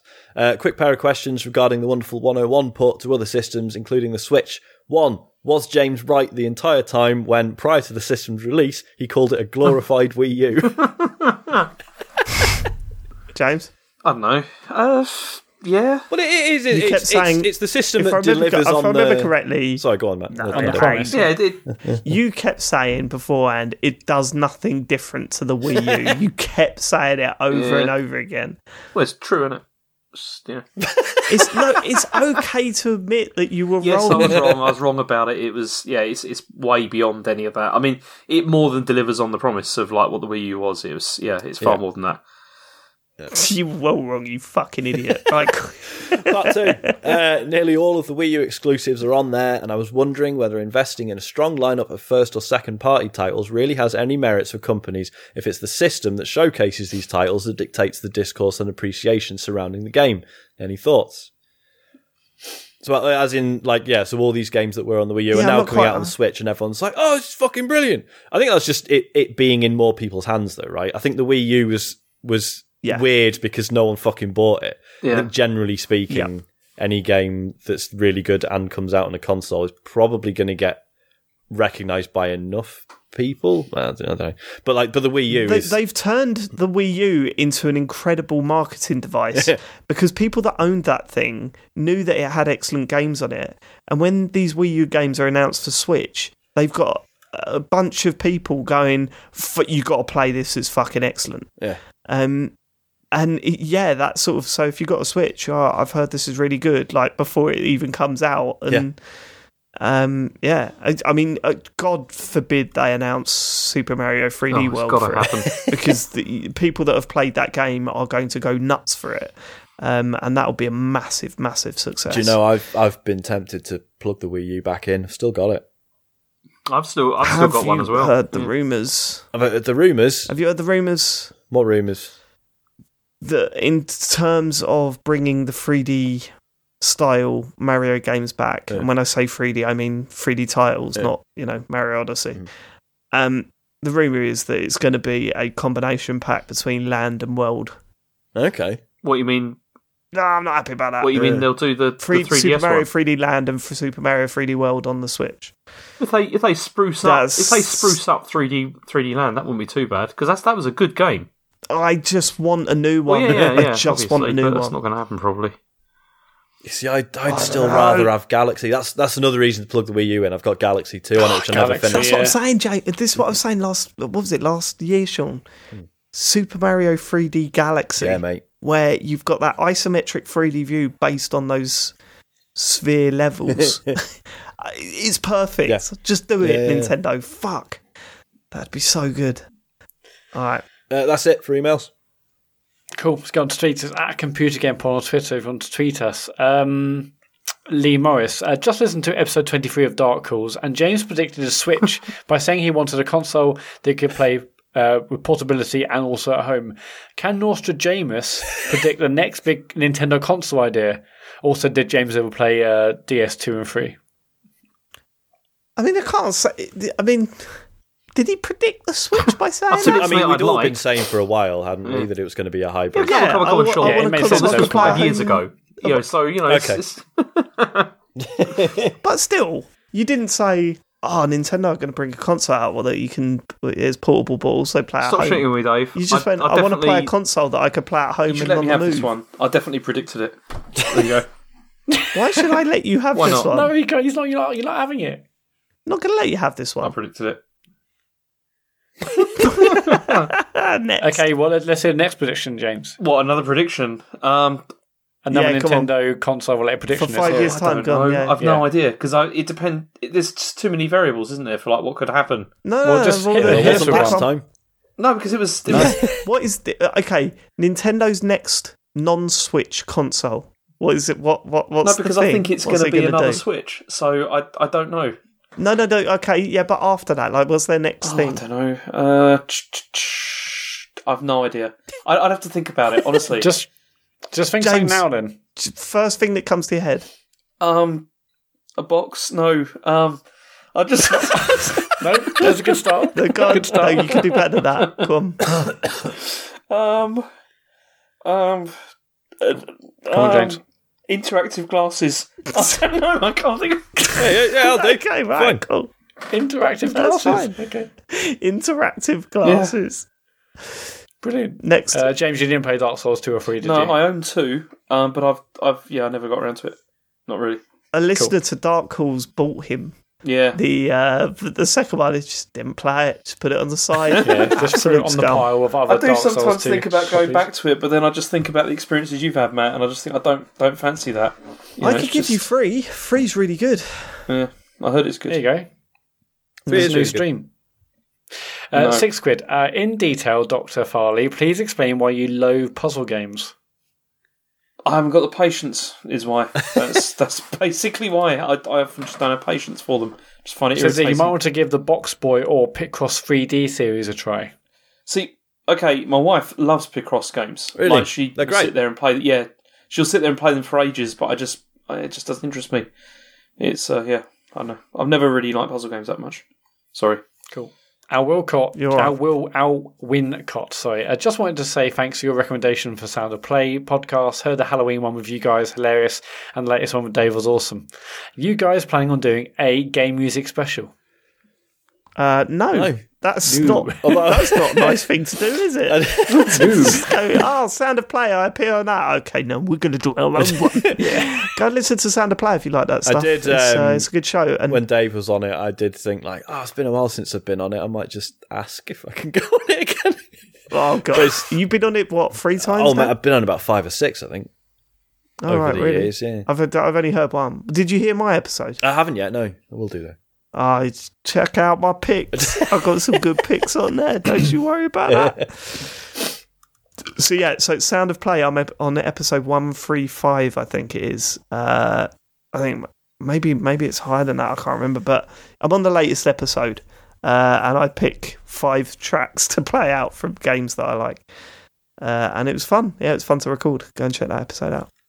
Nice one. Luke Askew, have Xbox finally made their old digital console appealing? Was always going to upgrade my PS4 to 5, but if I can get the next 2 years of exclusives on Game Pass as well as what's offered now for 160 quid, I'm struggling to see reason to purchase the Series X.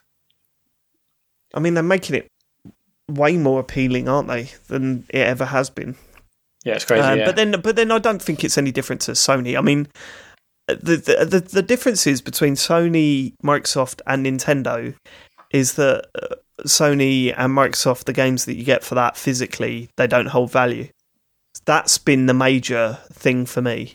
It's, you know, they're not games that you can trade in a few months down the line and get a decent whack from. Yeah, no way. That's just Nintendo. So you might as well have them digitally, because then you'd always have them. Whereas that Nintendo games, Jesus Christ, it's ridiculous. I mean, the fact that I could trade in,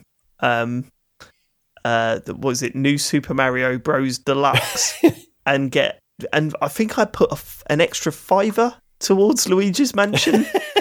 Got that, it was kind of like, what the fuck is going on? It's a savings account, isn't it? Like, they last so long. It's brilliant. It's an investment. Yeah. But no, I mean, I think it's less to do with Game Pass and more to do with the value of this going down, and, you know, more sales on the digital stores helps. But of course, Game Pass and PS Plus and all that sort of stuff helps. Talking about the digital console, like, I remember when that first got announced and they're like, oh, it's 220 quid, and we're like, oh, they've really, like, they've really, like, sort of screwed it by not making it as cheap as everyone had anticipated. But I'm seeing loads of offers now for, like, that console with, like, free games for 160 quid, or it's like... I did say that at the time. Yeah, I did really say that at the time. Yeah, the launch price was going to be higher than we'd all want, but, yeah, give it some time and those things would be going for next to nothing. Is it just like the Switch Lite? I've seen like loads of deals like that for like 170 quid with a game. Like, fucking hell! Imagine that. Imagine not owning a Switch and being able to get a Switch Lite for £170 with a game. What a console! Yeah. It's just a shame about the whole non-docking thing, but whatever. It's a cracking console. I reckon the next time I do a Lite, I reckon they'll add a bit to dock it. Yeah, they might add a bit to docket. I reckon they add a bit of docket. I'd buy it if they had a bit to docket. I think they will have a bit to docket. Doodles. It's time for Desert Island developers. You're on an island and you can have as many consoles as you want, but you can only play games made by one third-party developer. Ooh. Which do you all choose? My first thing is, I'll say Rockstar. Rockstar, probably, but then there's big games. Gaps. There's huge gaps in the games they release. Mm. Yeah, but they're not games that play repeatedly. So is he saying we keep getting the new stuff, or just that we have the back catalogue and that's it? He said you can only play games made by one third-party developer. So I read that as you'll get shipped new games somehow. Wait, hold on. Drone. Rockstar bring one game out every 3 years, if that. 3 to 4 years. But I'll play GTA Online in the meantime and then wait for the new Bully or something. That's too much. I'm thinking about, like, you know, what other big third-party developers? I don't want to play Ubisoft games, although, I mean, there's lots of them. Maybe that's the variety, although the model seems quite similar. I might go for Sega. The model's pretty similar. See, in terms of sheer consistency, Platinum are tempting, but I don't know, they're quite one note, aren't they? Like, their games are quite similar. Yeah, whereas the wisdom in someone like Rockstar is that actually there's tons of shit you can do in any one of their games. Bungie wouldn't be a bad shout. They've released one game in God knows how long, but you play it. Well, Activision wouldn't be. Is it Activision? Activision only got Call of Duty, right? Well, no, because they did have Bungie, but now Bungie is separate. Yeah, Yeah. They've because Activision, you've got Blizzard as well. So you got WoW, you got Diablo, you got them games. You've also got Call of Duty. You've got Overwatch, you Tony Hawk's. Yeah, Overwatch. Yeah, actually, maybe Activision's the one. There's a lot of games there. Yeah. Acti Blizzard. No, I'm going to go for Sega. for obvious reasons. I'm surprised. I'm very surprised. Get all those great Sonic games. I thought you would have gone for EA. Yes, it's all those. Yes, all the Sonic games, because you can also then be part of the Sonic cycle as well. Of, you know, they're releasing a new one, get excited, and then it's awful. It's yeah. I thought you were going to go for EA. Yeah.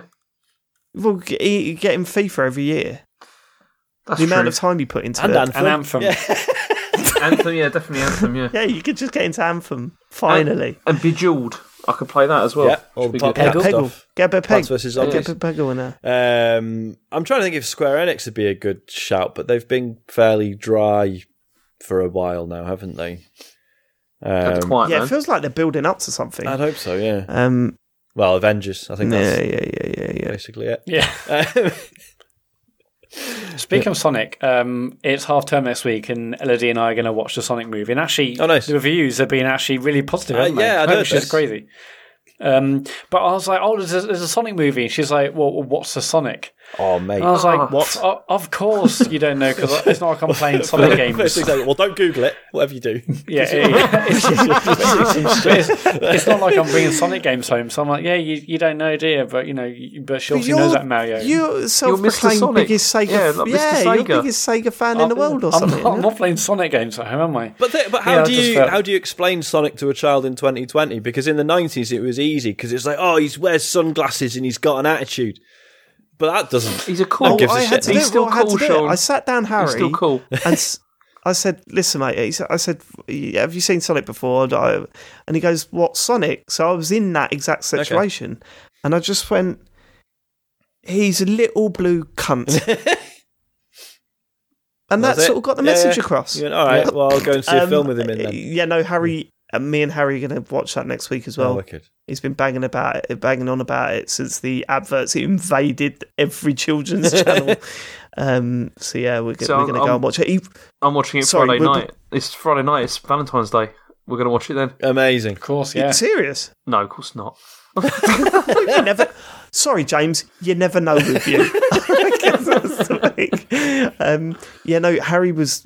In fact, actually, this was his second choice. He really wanted to go and see Rise of Skywalker at the cinema, and I was half tempted to take him. The major thing was it's a bit scary in places, so I didn't really want him to freak out. But then I remembered how watching Star Wars with him is a fucking nightmare, because he's constantly going, "What are they doing? What are they talking about? Where are they going now?" Which is fine during the original trilogy and the Disney ones. Not so fine when he's going through the prequels. And fine what are they doing? What are they doing, Dad? I don't really know.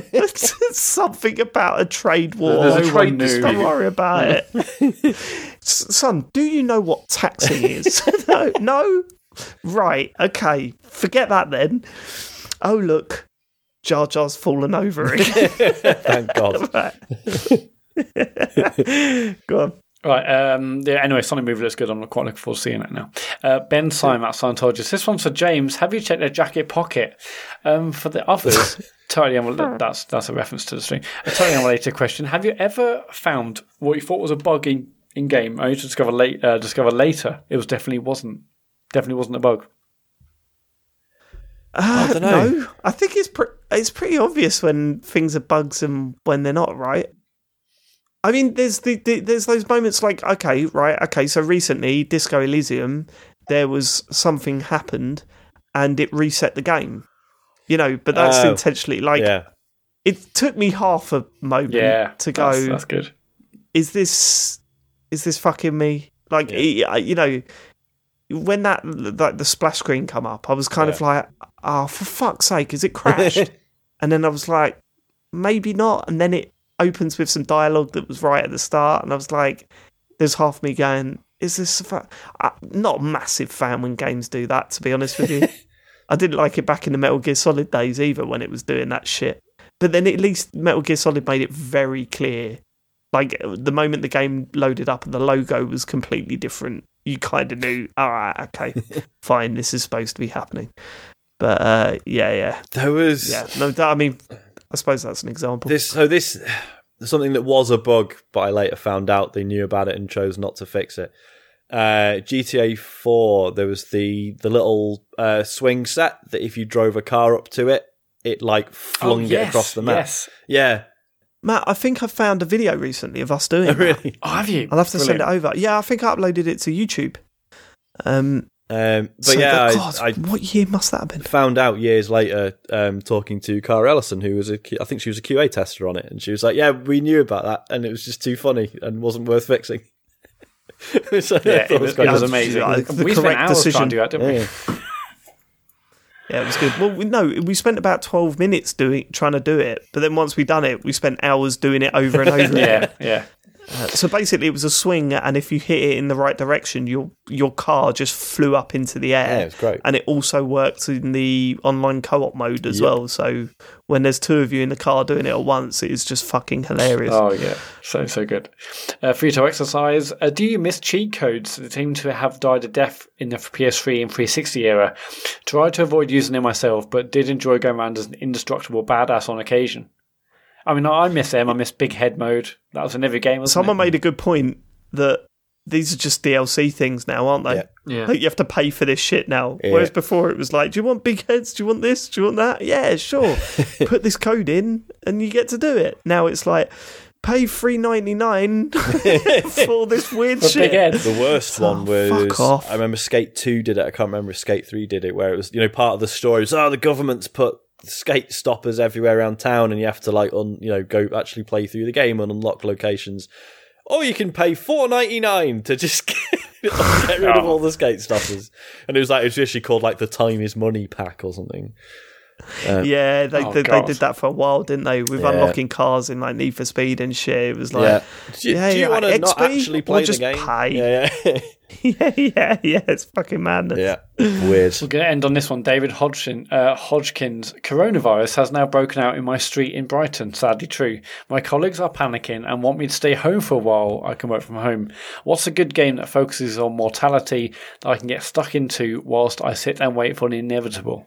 Now there's some extra context to this, isn't there? Yeah, there is. This tweet appeared on a local website. The Argus, the local news website. Yeah. And it's so weird that what were they doing? Because what made me laugh, really struggling for content. Yeah, because he tweeted, I was like, oh yeah, my local paper's picked up on this now. I thought, okay, they'll have just like maybe quoted his tweet in isolation, but no, on their live feed about what's going on with the coronavirus. Like, every 5 minutes there's an update. There's one it's got our tweet first. And then his massive logo, and they didn't notice that you changed his name to the Argus is a shit newspaper. So there's potential. I mean, I don't know how many people read the website. Potential, like at least a few hundred people have been like, oh, let's find out what the coronavirus news is. Hey guys, we're recording our podcast tonight, so if you've got any questions, like what? I also love the fact that David Hodgkins says coronavirus has broken out in my street in Brighton, brackets, sadly true. As if we'd have read that and been like, ha ha, good one, mate. It is weird how people were making jokes about it. Only because when, tragedies happen, it's obviously like people don't make jokes about that shit. But like when it's like a virus like this, it's still hundreds of people died, but it seems a little bit more liberal on the old comedy. Oh, yeah, like it's stars. Not that I'm saying you're right or wrong to make jokes about it. I don't agree with putting rules on that. What I'm saying is that it's just weird how society shifts in terms of what's acceptable and what's not. You know what I mean? Yeah. It's bizarre. I think a lot of it is just like, oh, well, it's not really happening here, so it's fine. It's sort of short-sighted, really. But, yeah. Have I told you how I've got family that are affected by it? I really know. Oh, sorry, you did. I have told you, but I don't think I've told you the latest. My mum and dad left on a cruise on February the 1st, going to Japan, China, Singapore, Vietnam. Was it Vietnam? I can't remember, but just loads of places that have been affected by the coronavirus. And they got to the point where the cruise ship was rejected by every single port, and they've just had to come home. That's it now. They've just got to come home. So when, you say your family's been affected by this deadly, wild-spreading virus, you mean they've had their holidays spoiled a little bit? Yeah, that's what I mean. But when I meant... Sorry, that didn't even cross my mind that the link might have been made that they might have the coronavirus or whatever. But Chen's parents can't leave their apartment. What like, was pretty crazy was waking up one morning and going onto the BBC News website, as I usually do first thing in the morning, and seeing cruise ship quarantine. 2 people have picked up the coronavirus and on this cruise ship, because you heard about this cruise ship that's still floating about loads in the ocean where it's like it's been affected and stuff, right? And I just thought, no. I had to look up the name of the cruise ship to make sure my mum and dad wasn't on, just on this, fucking, it was mental. Yeah. Right, anyway, but no, going back to the original question, you've read the articles about Plague Inc., right? We read out the sales for that just soaring. Yeah, that's madness. Yeah. I mean, it just shows you how weird people are. I must play that game. Yeah. It's just weird. I think it's a weird. But what game could you play? Thinking about the current situation without admitting to yourself that you're thinking about it thing, right? And that, playing something that's sort of... No, I think it's... God, sorry. I think it's more morbid curiosity, isn't it? Yeah, maybe. It's that morbid side of it all. It was top in the Chinese App Store because it's I think people there is a degree of people trying to make sense of things as well, and it is just a game, but it's still trying to make sense of what's going on. Also, did you see that tweet from? Because there's you must have seen that tweet, James, where it was taken. It was a video taken in China where they have these PA systems that are set up to tell people the latest on the virus, and the guy that was controlling it falling asleep with it still on. And snoring was just echoing around the city. Yeah. And you could just hear people leaning out their windows, belly laughing at this snoring that is just being broadcast. I don't know what game to pick. I mean, it sounds like you want a game that makes you feel really awful about the world around you, and I suppose Disco Elysium wouldn't be a bad shout, would it? Disco Elysium, Well, this is the thing, because you 2 weeks really, so take your pick. If you mention a game that's about an absolutely fucked society, it's a bit like you because that'll be you in 2 weeks, which maybe not appropriate. I mean, Dark Souls would be another one, I guess. On that note, good shout. Yeah, certainly, focusing on mortality. The whole thing's about death and illness, so, yeah. Last of Us. Yeah. Last of Us, God, yeah. No, that's an excellent choice. I mean, it's a horrendous choice, but also an excellent choice. Great idea. I'll play Joe Innocence. That's another good one. That's on Game Pass. Yeah, I need to sort that out. Yes, you do. No interest, baby. Too much stuff, baby. Right, okay, should we... That's it for tweets. Should we do socials, Matt? Yeah, James is definitely... Oh, no, James, you're not streaming, are you, on Friday? Probably not, no. Are you going to do another one in a week? Or I'll be back. I mean, just probably not... I don't know. It's all right, Arnold. I don't know, maybe Thursday. Maybe I'll do that instead. I don't know. It depends on you, Matt, because you're on there all the time, aren't you? No, I'm not anymore. Fuck that shit. So Thursday, James? Yeah, all right. Go on then. Oh, no, okay. No, I can't. James is streaming Thursday. I can't. I'm going to the cinema on Thursday. Can't do that. I mean, let me have a look. No, I can't do that. Fucking hell. Quick, I need an excuse. I'm going to I'm busy Lamp up. TV curtain store. A box. Interactive glasses. How about Saturday? I could do that. Is that okay for you listeners? Yep, they've all said yes. So Saturday... At 9:00, James and the trolling chat are back for more LA Noire VR case files. Do not miss it. That's Saturday from 9, and I'm back on Sekiro at Sunday at 8:30. I've not given up on Shenmue 3 either. I'll get back to it, but just trust me, my life is a fucking mess at the moment, and I've either been too tired to stream or really not been in the mood to stream. So I will get back to it. I'm starting to push through this rather shit period. So yeah, hopefully I can get back on at some point, if not this week, then next. Sweet. So yeah, James Saturday at 9, me Sunday at 8:30, and then yeah, if you have Amazon Prime, you also have Twitch Prime, and with that you get one free subscription every month. We'd really appreciate it if you went over to our channel, gave us your free monthly sub. Doesn't cost you a penny, and if you do it while we're streaming, we'll give you a shout out. Apart from James, because he'll be fighting with a chat, so he won't see it. We're on Patreon, patreon.com/tcgs. You can support us there, support what we're doing over here by pledging. You get there's like exclusive monthly podcasts, you get early access to our videos. Other stuff as well. We'd really appreciate it, and it's thecomputergameshow.com for everything else. Resd, we're obviously doing a live show on Saturday the 28th of March. We've got the meet. I've booked like a place in the Minories pub for the meet afterwards. There'll be more details coming out soon, but yeah, the Minories is where we're going to be having our drinks and meat, and Sean eating a Hunter's chicken or something. Mate. No doubt. But I've got a section at pub order of 20 to 30 people. So that should be fun as well. That's it. Wicked. Cool. And we will catch you next week for more video game chat in a bend. Oh, what? Not again. Fucking sick of it. Actually, no, sorry. I started this episode I said some words, and maybe I was... it's quite emotional. I just want to say that I meant every fucking one of them. Thanks for living it. See you next week. Goodbye. Bye.